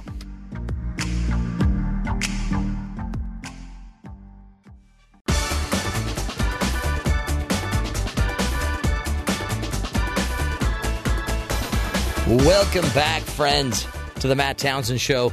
Man, I forgot about Airborne, uh, the airlines that sponsors the show. That's why didn't Terry and Kelly? Why didn't they go to Airborne to have their baby? They could have walked away with a million air, Air miles. miles. right? Which, with the way air miles go today, that's easily that's one person's flight and one a half. One leg of a flight. Uh, I hope they're doing great. Remember, Terry, our producer, Terry South, and his wife Kelly are currently in the hospital having a baby. Any update on that? We are checking with Sadie on an update, baby update. Okay, the stork has not yet delivered the baby. They are waiting in the waiting room for the gentle dropping of the baby into the arms of the mother. That was sweet. That's not how it goes. She's waiting to be tortured. We uh, have got some important news for you folks. Seriously, before you leave home, you need to kiss your significant other goodbye. Mm, thank you, Jeff. Oh, that's enough, Jeffrey. anyway, um, you got to kiss your spouse goodbye, according to a 10 year study, psychology study undertaken in Germany. During the 80s, they found that men who kissed their wives before leaving for work, on average, they lived five years longer. Whoa. I know. So, should I wake my wife up and kiss her? Absolutely. And They then just love share the that. study with her mm-hmm. before she punches me in the face. If you want to live five years longer, if you want to earn 20 to 30% more than your peers, you better leave with a kiss. Love the song, by the way. You got to kiss. And now, the kissing also, by the way, decreased the possibility of a car accident by 50%. Say what? I know. One cute little kiss from your significant other can change your life. It makes you happier, healthier, live longer, make more money. Psychologists do not believe it's the kiss itself that accounts for all of that, but rather the kissers were likely to begin the day with a positive attitude. I'm just going to put on a helmet before I give her a kiss. Well, just let her know that before I leave, I'm going to kiss. We got to kiss. Dr. Matt said, We needeth a kiss, All or we right. dieth early. A large number of studies have shown that touching someone on the upper arm for just a second or two can have a surprisingly significant effect on how much help they then provide. By the way, make sure that touch is consensual and don't be doing it at work. Similar uh, work has shown that the same subtle touch also significantly increases the likelihood that people will sign petitions. So if you need a petition signed, make sure you're touching the people. It also uh, leaving it. It helps uh, with tipping. So if the waitress tips or touches your arm for a second, or the attendant might touch your arm as you're going through the toll booth, you might throw a tip out to him. Hmm. You also might lose your arm. I'm just saying. So affection, folks, it makes you more successful. And uh, as we love to do what we can to pick up your game and help you help pick up ours, let's just spend this weekend lots of touch, and let's commit that we won't leave home without a kiss. That was very touching. Thank you. And end scene. Okay, we will wrap it up, folks. That's hour number two of the program. Stick with us, helping you live longer, love stronger, lead healthier, happier lives, one kiss at a time. This is the Matt Townsend Show. We'll be right back. You can stop touching me now, Matt.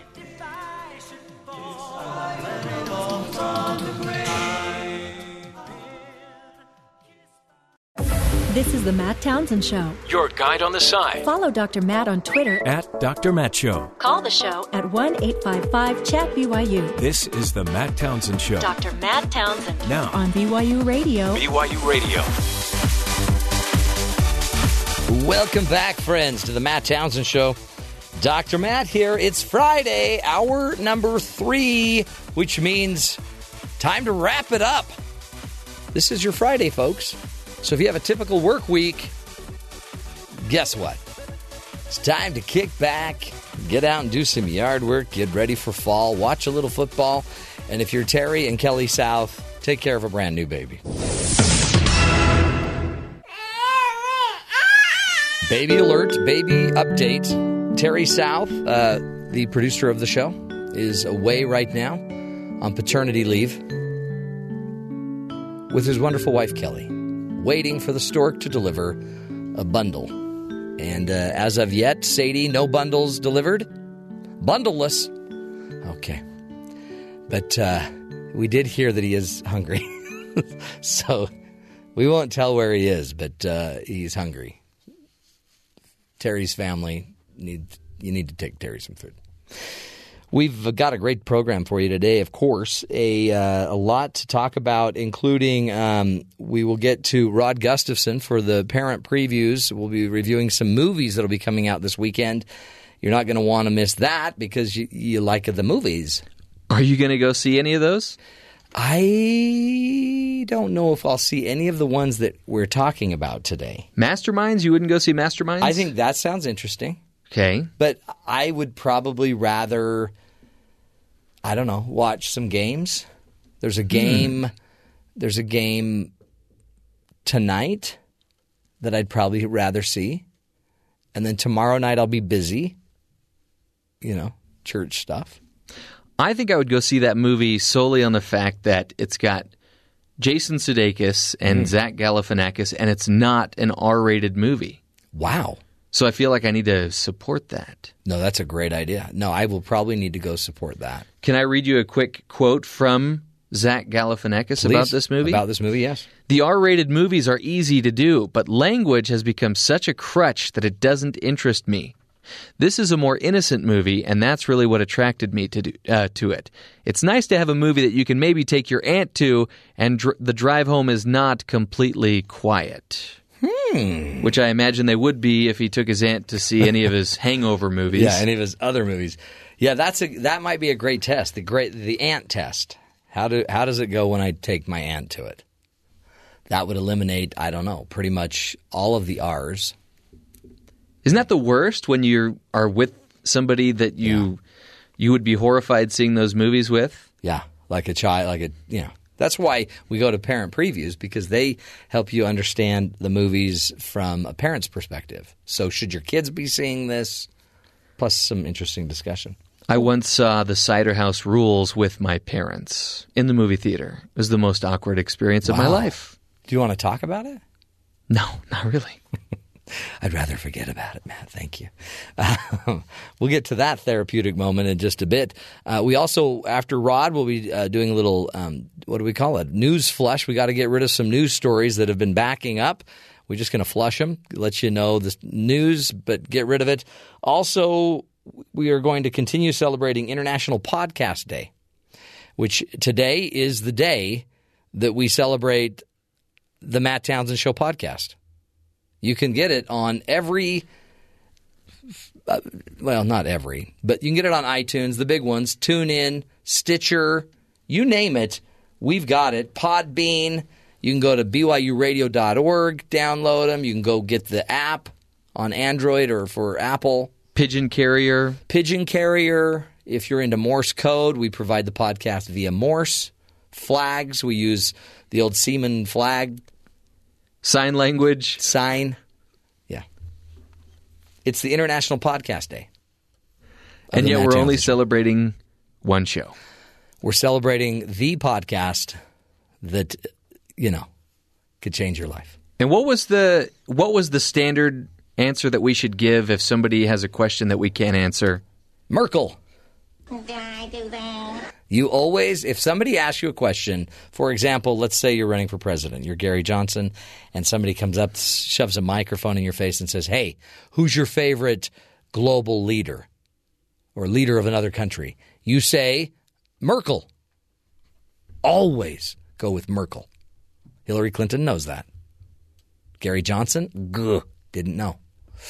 Oh, what's the name of that guy that used to be president of Mexico? Uh, Anyway, Merkel. Merkel's the answer. So, what's the answer if someone asks you, what's your favorite uh, podcast internationally? Not Merkel. That's not the answer. The answer is The Matt Townsend Show. It does a body good. So that's up today. It's also Mud Pack Day, the day that you're okay to go rub mud on your body. It will take care and cure 78 different conditions. Just a little good mud bath. That's why the pigs like it. And by the way, pig skin, supple, smooth, silky. And apparently they don't have sweat glands. Exactly. So what's your excuse? Anyway, um, we'll get to all of that fun. Plus, of course, our hero of the day. We'll visit our good buddies at BYU Sports Nation who have got to gear up for the big show tonight. Tons going on, folks. But first, let's get to the really the the new lead of the entire team, Sadie Nielsen, who's holding down 20 different jobs as Terry is away on paternity leave. Sadie, what's going on with the headlines? U.S. health officials are advising pregnant women to postpone travel to 11 countries in Southeast Asia because of Zika outbreaks in the region. The advisory issued Thursday targets travel to countries such as Malaysia, Cambodia, Vietnam, and Thailand. The Centers for Disease Control and Prevention said Zika has been in some areas of Southeast Asia for years, but some residents may be immune. But a number of U.S. travelers have become infected there in the last year, so there is a danger to visitors. A six year old boy is fighting for his life a day after he was shot at his elementary school in South Carolina, his family said Thursday, as investigators said they were looking into the possibility that the teen suspect in the shooting may have been bullied. Jacob Hall, a student at Townville Elementary School, was listed in critical condition Thursday afternoon at Greenville Health Systems Children's Hospital. Dr. Keith Webb from the hospital said in a statement that the bullet hit Jacob's femoral artery, causing massive blood loss, and Jacob has undergone multiple surgeries so far. The investigation is still underway as the teen suspect will appear in juvenile court in Anderson County this morning. Two Vincent van Gogh paintings have been recovered by police in Italy 14 years after being stolen, stolen, officials said Friday. Police in Naples said the works, described as being of priceless value, were discovered during a crackdown tar- targeting in the Naples based Camorra crime clan. They were taken from the Van Gogh Museum in Amsterdam in 2002 and appear to be in relatively good condition, according to a news release announcing this discovery. It is not immediately clear when they will be returned to the Netherlands. And finally, Yes. A Florida woman who won the opportunity to punch or slap. Yes, that's correct. Former pharmaceutical CEO Martin Shkreli in the face after donating $50,000 to a child recovering from cancer. Martin auctioned the opportunity in hopes of raising money for five year old Tyler Coolidge, son of Martin's PR consultant Mike Coolidge, who died recently in his sleep. I will auction one slap and punch in the face to benefit my friend Mike, who passed away and leaves behind a young son who survived cancer, he wrote on Twitter. Martin uh, announced on Wednesday that the woman named Katie, who had won the waf- raffle, promised to match her $50,000 donation. And he clarified that she would be per- granted permission to repeatedly pummel me in the face as she had requested. Lucky. So I'm assuming she had some sort of something out for the CEO if she wanted to repeatedly pummel him in the face. Yeah. But it was all for a good cause, so it doesn't matter. Oh my heavens! But this is the guy. This is the one that hiked up the price of. Is this the same guy? He that was had the really bad reputation because he hiked up the price of drugs that people needed with certain diseases, and ooh, so he's got a bad reputation. Yes. So, but there's a difference between a slap and a punch. And being pummeled in the face. Yeah, I mean, a, a, a you know, a slap, a punch, or a pummel. Hmm. But it, like I said, it was all for a good cause. Great cause. So, Boy, I hope he's got a good dentist. yep. Well, and two, wouldn't that scare you if a guy had paid more, like a huge burly mixed martial arts fighter? Yes. That would have really stunk for him. Then you could have done a little pay per view, really raised up the ante. and suddenly you're making a million dollars in one setting. Man, that's cool. Well, you got to, you know, give it to the guy. The guy's willing to take a punch for his friend. Thank you, Sadie. I'd take a punch for you. I appreciate that, Matt. Hawaiian punch, that is. Ah, okay. I don't like violence, especially when it's directed at me. Sadie's really holding down the fort. Terry better watch out He better. because Sadie's on fuego. Fa-chow. Hey, what do we talk about? You know, there's so many stories we tell you, and there's so many things that we go through, and some of them matter more to you maybe than others. Like just last hour, we were talking about how you got to kiss your spouse goodbye because it makes your life better. You earn 30% more, you're less likely to get in a car accident just by a little affection. I'll be having that discussion with my wife tonight. Let me know how that goes. Okay, I'll let you know on Monday. If it I have a black eye. Yeah, it sounds like she Yeah. doesn't want to have you wake her up in the morning. Well, the kids do a great job of that, waking her up, you know, around 5.30 or 6 anyway, so Yeah. Hmm. you can understand. I totally understand. I'm totally with you. Um, but one story that we I did want to make sure we got to is a story about Olive Garden. Have you ever heard of their unlimited pasta pass? Of course. Now they're selling these pasta passes on eBay for as much as forty five hundred dollars. I know. What? How much would you pay for an endless pasta for seven weeks? I would need to be paid. Forty five hundred dollars. One hundred dollars? No. How about two hundred? No. How about three hundred? No. People are paying forty five hundred dollars for these because it's a never ending pasta bowl promotion and it was going on eBay. The passes, um, as the name might suggest, give a diner endless access to the chain's never ending pasta bowl, complete with sauce and toppings of your choice, of course, from October 3rd to November 20th. They're priced at $100 each. Without a pass, you have to pony up $9.99 per dish. So when you think about it, that's a lot of pasta. That's a lot of pasta. that's a lot of pasta. Last year, when Olive Garden released 2,000 passes for the promotion, they sold out in less than a minute. This year, the company made more than 20,000 available. They were snatched up in less than a second, according to MarketWatch. So, is it really worth it? The average pass holder visited the Italian restaurant chain 28 times during the promotion.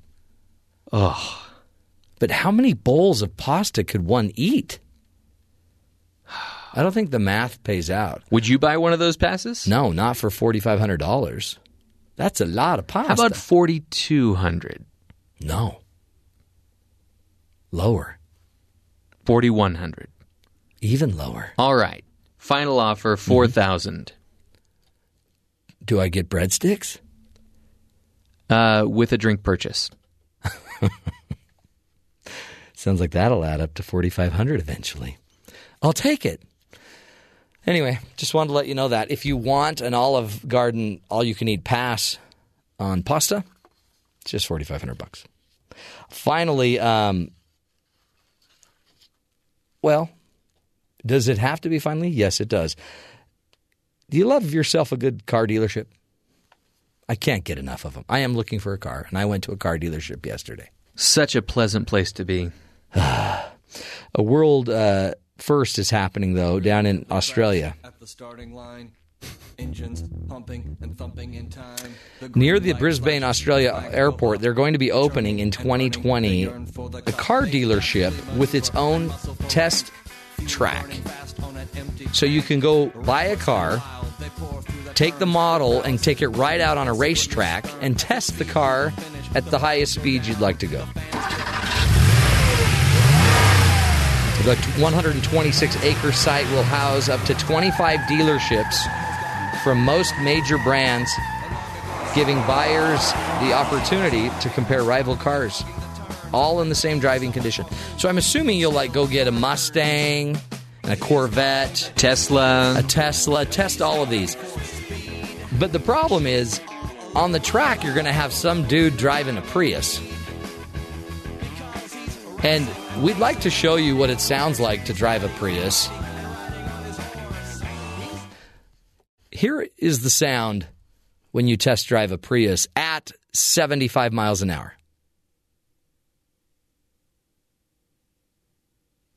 Yeah, that's quiet.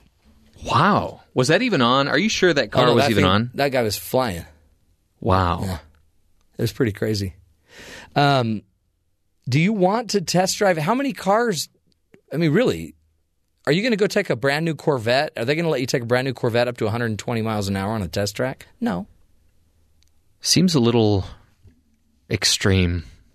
The neat thing about this, though, it's a 1.5 mile venue, and then they can open up the track on weekend um, so that other people from the outside that aren't looking at cars can come in and That seems cruel busy. because you are you're shattering expectations because once you get off that track and go back to the real world, yeah, you're not going to be driving Right. 120 miles an hour. There's no Autobahn here. Um, yeah, I'd like to. I'd like to uh, try the Volt, please. The Chevy Volt. Um, is the track open? oh, we are a weird people, aren't we?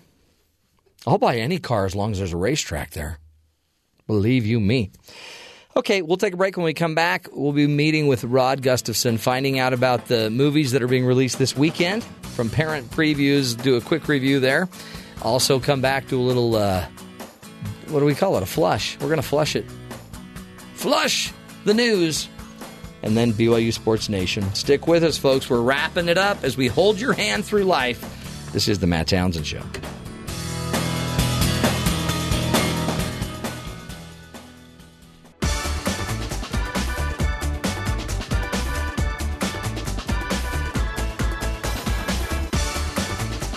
Welcome back, everybody, to the Matt Townsend Show. It's Friday, and Fridays on the show means it's movies. Who better to help us with that than parentpreviews.com, the the head, what do we call you, Rod? The head film critic at Parent Previews, Rod Gustafson. Yeah, sure. That Sure. sounds great. I Well, like that title, man. I mean, I know you you usually go by Guru, His Excellence. No, yeah, you know, I've tried to avoid the guru thing. I, actually thought about that for a while, but you know, I think in a couple of years that'll be like so 2016. It totally will be. But you are the man in the know when it comes to movies. Um, and I, what I love about your site, parentpreviews.com, is you, you specialize in looking at the movies from a parent's perspective, making it so it's more family friendly. We understand what, what's in the movie, what we need to watch out for. Today, you were going to talk to us about two movies, um, and I'm going to let you lead with whichever one you want to first. Well, let's talk about Queen of Katwe first, because Matt, I was so impressed with this movie. We don't give out many straight A grades, uh, where it's not even an A minus. This one's a big A, and uh, yeah, wonderful film from Disney. And this is a true story about a young girl in Uganda who lived in the slums that are called Katwe, and uh, and she one day discovers a man who is teaching other people her age. She's in her teens, and he is teaching them how to play chess. And so she becomes involved in this. And it turns out that she is a very, very good chess player. And this man, who actually he is a religious aid worker, and he has he has discovered that his he's teaching these young people how to play chess. It increases their levels of confidence. It increases their kind of, you know their strategy and their thinking skills and many of them like this young girl her name is Fiona are illiterate. And so by playing and learning the game of chess it helps to prepare them to eventually be able to attend school. And that's just what happens in this case. And now Fiona that, which is the whole movie is basically focusing on her. She comes from a family. Her her dad died a few years earlier, and now her mother is pretty much left with nothing. They're li- living in one of those little tin corrugated shacks, mm. and she lives there with her older sister and her younger brother, and um, and her mom. The last thing she wants Fiona doing is playing chess because Fiona needs to be out in the streets trying to sell. They they get a hold of a, of, of you know of a bag of corn every now mm. and then, and then Fiona goes out and tries to sell this on the street, and that's what brings in this tiny amount of income to this family. So the mother really has a difficult time with her daughter playing this silly game, but the teacher who tries to explain to her, his name is Robert, he explains to her that, look, if you let me work with your daughter, she's incredibly gifted, she can eventually, she'll be able to go to school. And so that is the opportunity that, that is brought here. So wow. what happens to Fiona is she starts entering into these different chess uh, tournaments and she begins to win. And uh, it, as I say, she, it turns out it's not really a huge surprise because we kind of know where this movie is going. She turns out to be a very good chess player. But what's really cool about this film, Matt, is that unlike many other, I call this a sports movie because it's the same template we give to you know movies yeah. about football or baseball or whatever. Um, unlike most of those movies, she really battles with a lot of the problems that come her way, even the problem of becoming somewhat famous when she starts to win these chess tournaments, she becomes a little bit more prideful. She doesn't want to help her hmm. mother anymore. And, and so the learning and whatnot that she has to go through as she is discovering and developing her, this talent of hers is really remarkable. And the other thing I like about this movie is religion plays a really positive role in this movie. And just uh, getting to know Robert, and, and again, uh, just to confirm, these characters are all in reality real people. Robert Katende, I believe is how he pronounces his name. He actually sacrifices. He's he's an electrical engineer. He sacrifices an opportunity um, to have a much better job in order to continue to do this work that he's doing in Uganda. So this is just a, a lovely film. And uh, Matt, the other cool thing about this is. I don't know how the director, the director that made this, is a is a, a woman who has lived in Uganda for many years and she is filming right in the middle of this kind of this slum city and uh, mm-hmm. and there is just there's garbage all around and hordes of people and I don't know how she managed to control the film set and everything else but what's amazing is in the midst of this there is a lot of beauty. And as you look at this little family trying to survive and trying to make something out of their life, it really is a just a powerful visual message as well. It's just it's it's really a different movie and really mm. has a beautiful look to it and a wonderful message. Well, and what a powerful movie to then go have conversations with your kids and open up a dialogue about life. There really is. There are many great discussion points that come out of this movie. Mm. You, and, gave, you uh, gave, it an you A. know, one. Sorry, go ahead, Matt. You, you, gave it an A, right? Yes, yes. and yeah, one of the great things about this is you watch it, and then as you talk about it afterwards as a family, is just like there are many metaphors that go along with the game of chess. For instance, one of the great lines in this movie of why of why um, Fiona likes this name, it, this game, is because the little person can become the big person, and she's talking about how you trade your pawn in for a queen and that type of thing, Hmm. and. Uh, That's it's neat. just it's really hopeful and it's a very powerful message. So That's really, really enjoyed this film. That's great. A must see. It sounds like. And and then the other one you wanted to talk about was Deepwater Horizon. Yes, Deepwater Horizon, and of course, this is the movie that is chronicling the tragedy that happened on the drilling rig, the Deepwater Horizon. And you you know the hard part about this film, Matt, is to remember that again, this is a true event, a very Uh-huh. recent true event that we are all very familiar with. And you start getting into it as an action film because it's it's a very well made action film, keeps you right on the edge of your seat. But what the important message is to remember in this is these are uh, many of the characters that you see on the screen are representing real people, and what what this movie focuses on is what happened to the people who were on the drilling rig that day when when the whole thing literally exploded. And we've heard a lot about the environmental effects, which of course have been very, very important. But what about the dozens and dozens of people that were working on the rig, and many of them injured, 11 of them were killed. Hmm. And so in the first part of the movie, we get to know some of those people, but then kaboom, once, once things start going wrong, then it really does turn into a, a very, uh, uh, high t- high intensity action film, and in fact, the effects in this are so believable. I'm I'm really not sure how they shot it with all the flames and the explosions and everything else, but really incredible film, and uh, it's got a powerful message about you know the human price that we pay to extract oil and and all of the things that go on, the dangers of working in this industry, especially in one of these floating rigs. Hmm. It's um. What, what grades did you give that one? So Deepwater Horizon is going to be coming at a B grade, and we're still putting the final touches on That's the review. good. So yeah, lots of movies this week, but these are the two that we have ready for you. Oh, that's so awesome and great ones. It sounds like.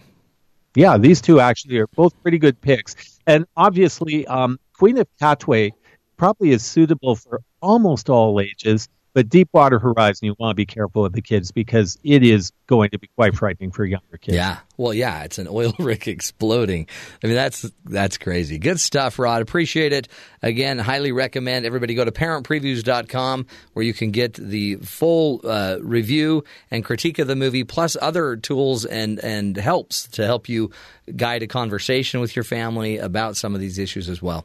Rod Gustafson is his name. Parentpreviews.com is the game. Thanks, Rod, so much for being with us. Thank you, Matt. You bet. We'll take a break, come back, uh, do a little news flush, and then visit our good friends at BYU Sports Nation. Stick with us. This is the Matt Townsend Show.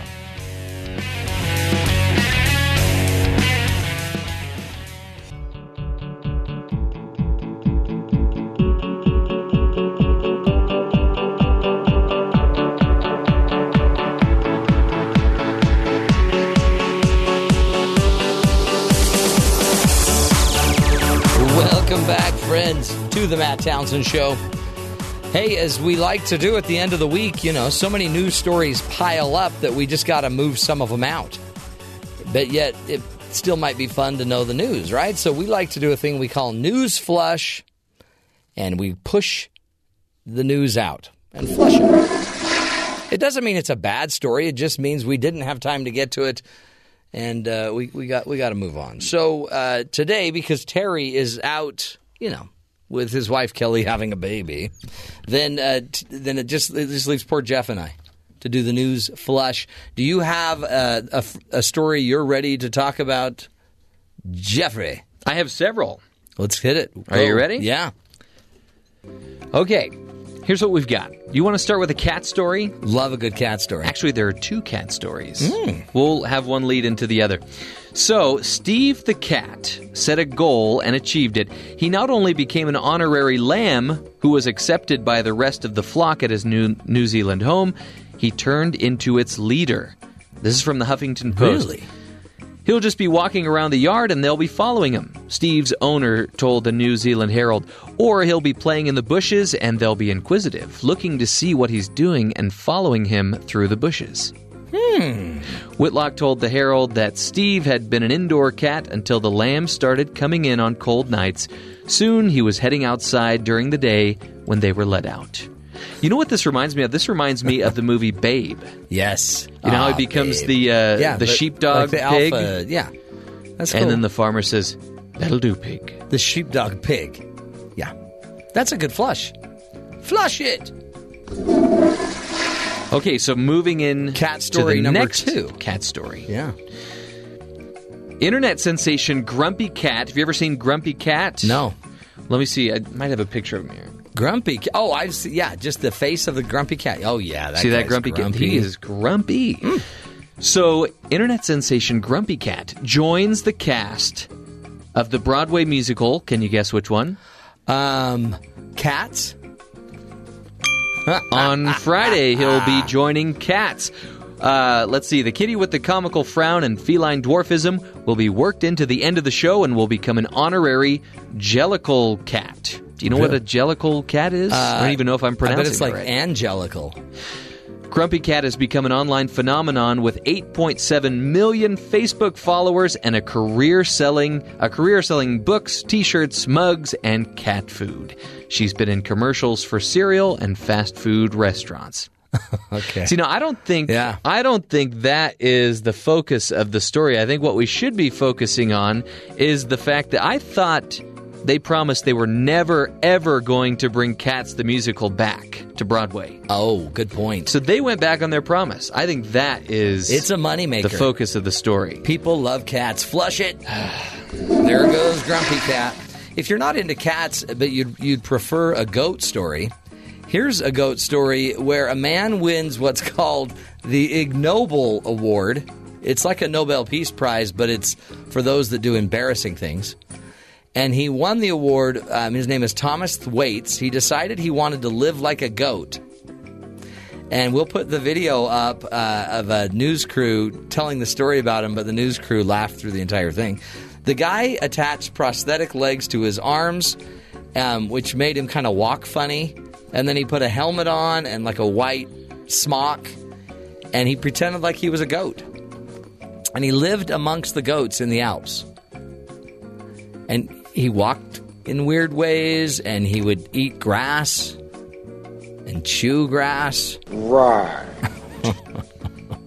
it's it's pretty hilarious. Um, and then you wonder because he'd actually go head to head with goats. You know, goats will buck you a bit, and that's why he needed the helmet, I guess.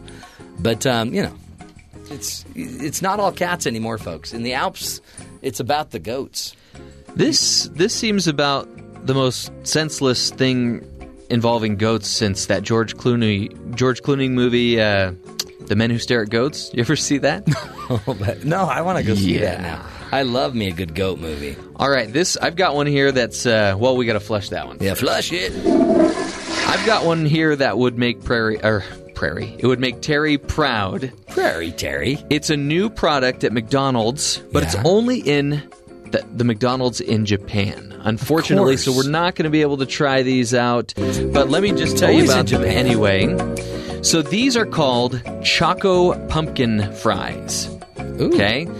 Uh, the company is selling a bizarre seasonal concoction called Choco Pumpkin Fries, basically squirting little packets of chocolate and pumpkin sauce all over it.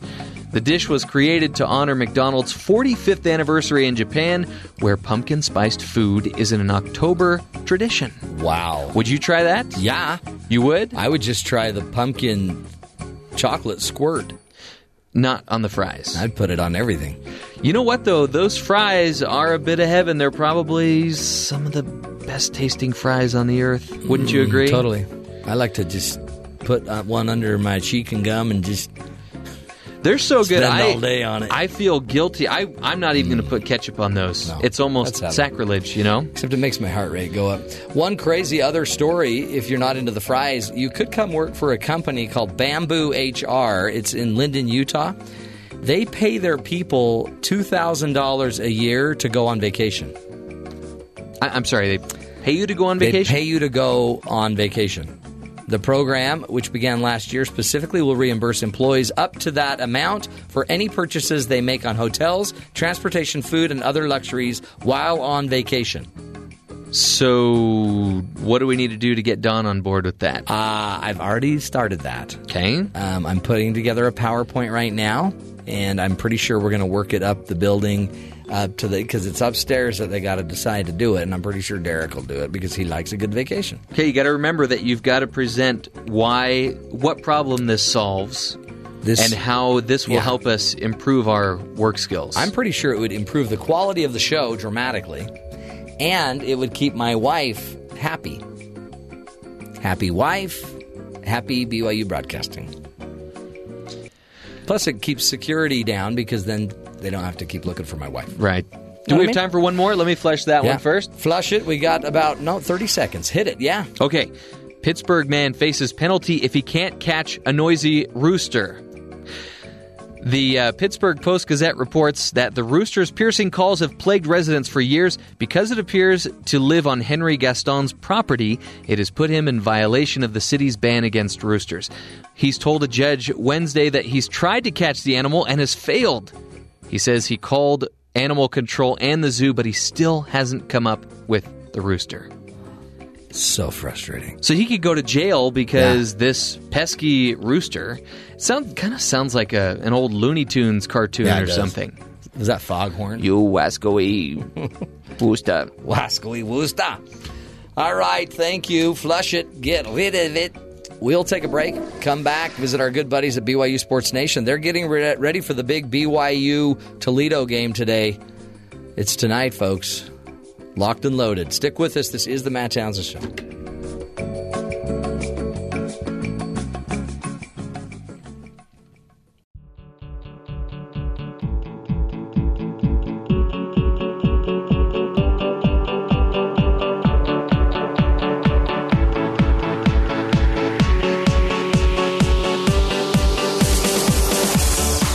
Welcome back, friends, to the Matt Townsend Show. It is a big day, game day with Brigham Young University. Our good friends at BYU Sports Nation are on top of it all. Let's go down. Uh, I believe they're at the stadium. Spencer and Jarom. Hello, gentlemen. With Matthew. What happened? Game day. Good day, eh? You guys And ready? game day. Are you ready down there? Are you pumped up? What if we said no? I know. I'd be afraid for you. Should I be afraid? Technically, for countdown to kickoff, we are not ready because I still have to write We're, the script. we're not ready. Yeah. Oh, boy. We still We, got to we have the a few tweaks to make. Yes. Okay. but we will be ready. We have a 70 minute show tonight. Holy cow!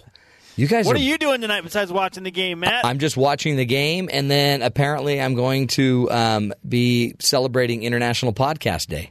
oh, it is Oh, International nice. Podcast Day. Happy Podcast Day! Yeah, we're both podcasters. I know you guys. You guys are the ones that put pod in the podcast. And the fun back in funeral. That sounds horrible. It's also Mud That Pack Day. horrible. It's today's the day that it's okay to get a facial like mud pack put on your face if you're into that. I've never done that. Have you done that, Spencer? A mud pack? Like, have you ever had somebody like rub really fine grit on your face to to help exfoliate? No, I think for fun, one time in my now almost 12 years of marriage, my wife used one of those mask things on me, but, Ah. not, but not mud. Yeah, that sounds romantic. Yeah, also the nose strips. She is fascinated by those. Is she really? Yes. My wife just got me the clippers, and I thought that was pretty rude. Well, the Lakers are struggling, so I think that's a good move.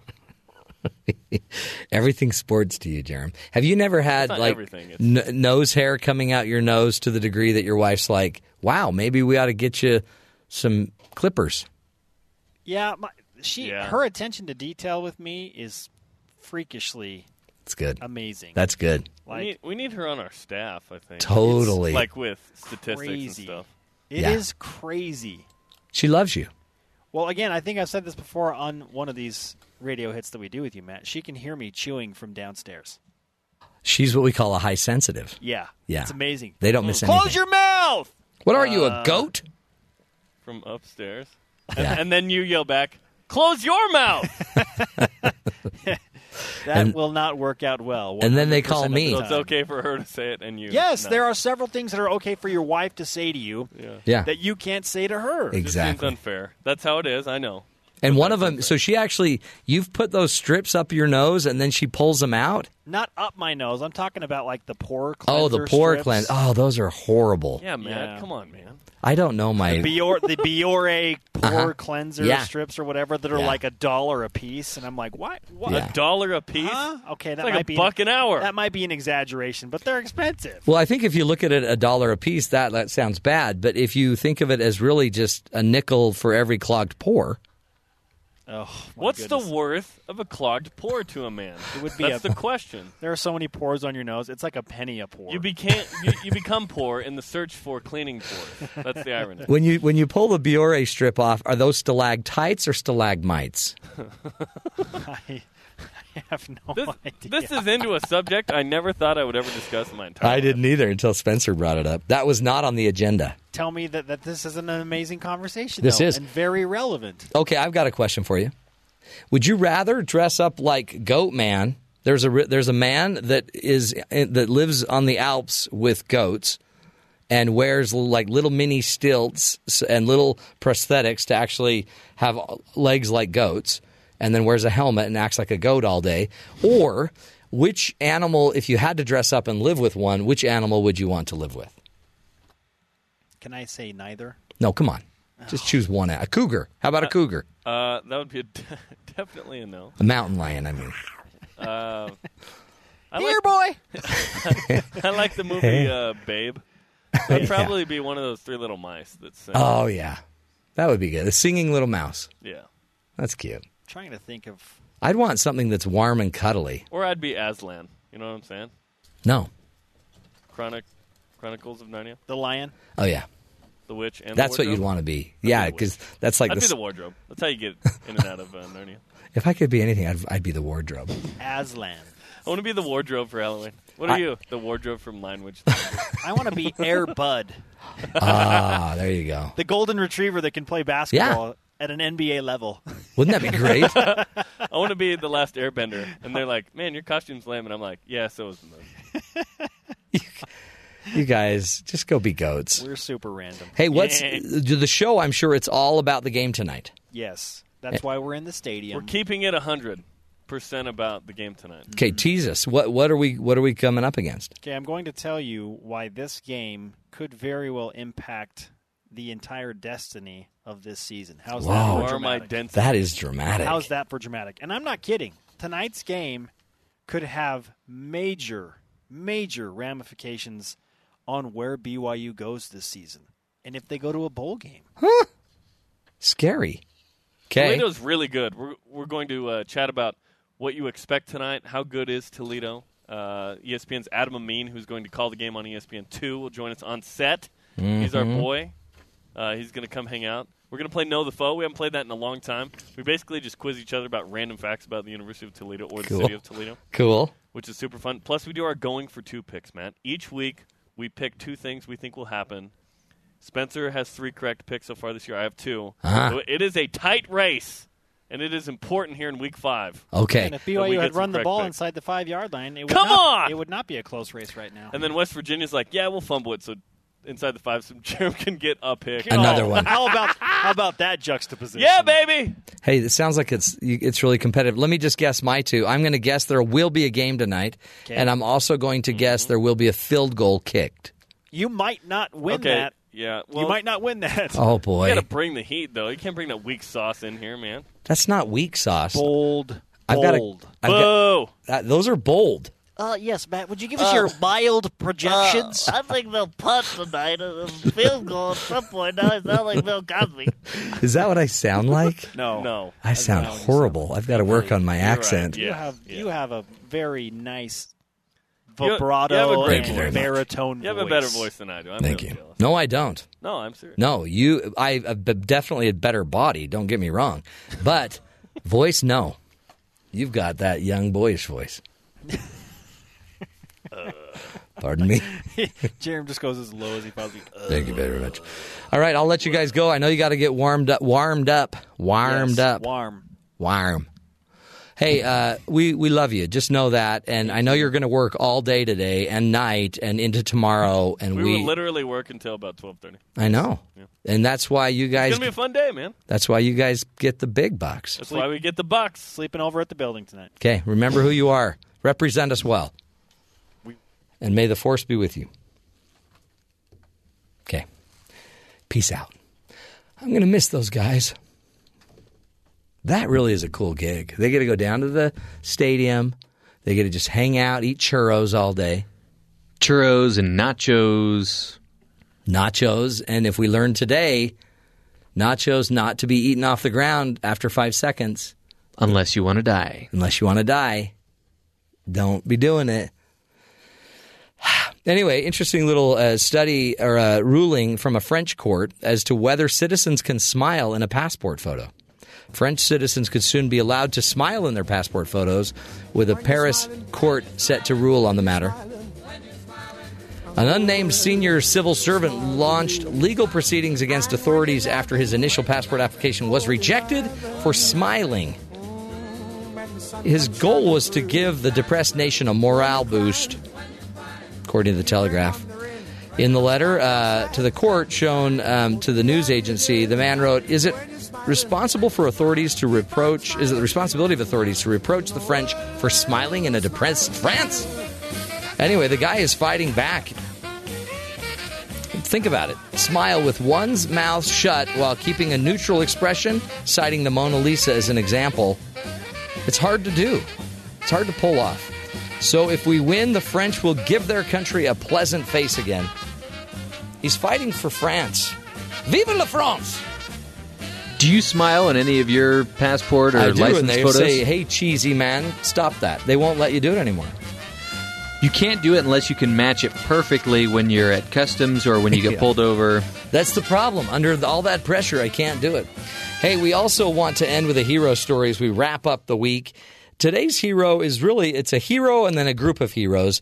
The hero is um, there's a bunch. Glenn Stuckey is a guy that works at Walmart. He found out that a five year old boy um, where he was working was coming up and had a dental appointment and was scared to death about it.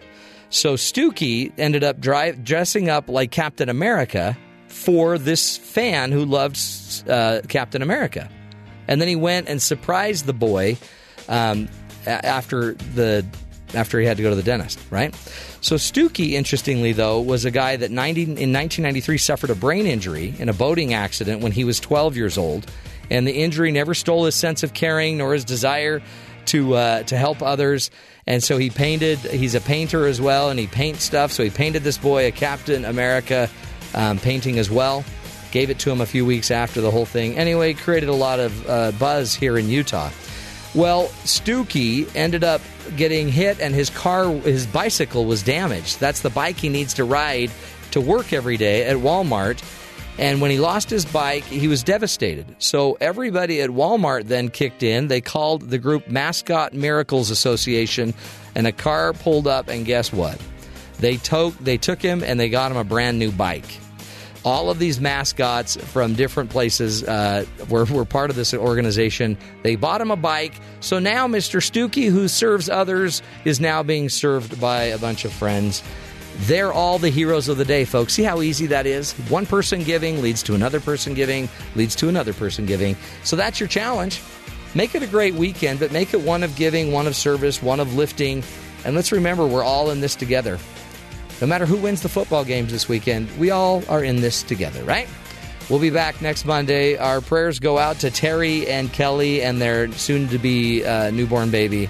That's cool stuff. We wish them the very best. And until Monday, make it a great one and let's look after each other. Talk to you Monday.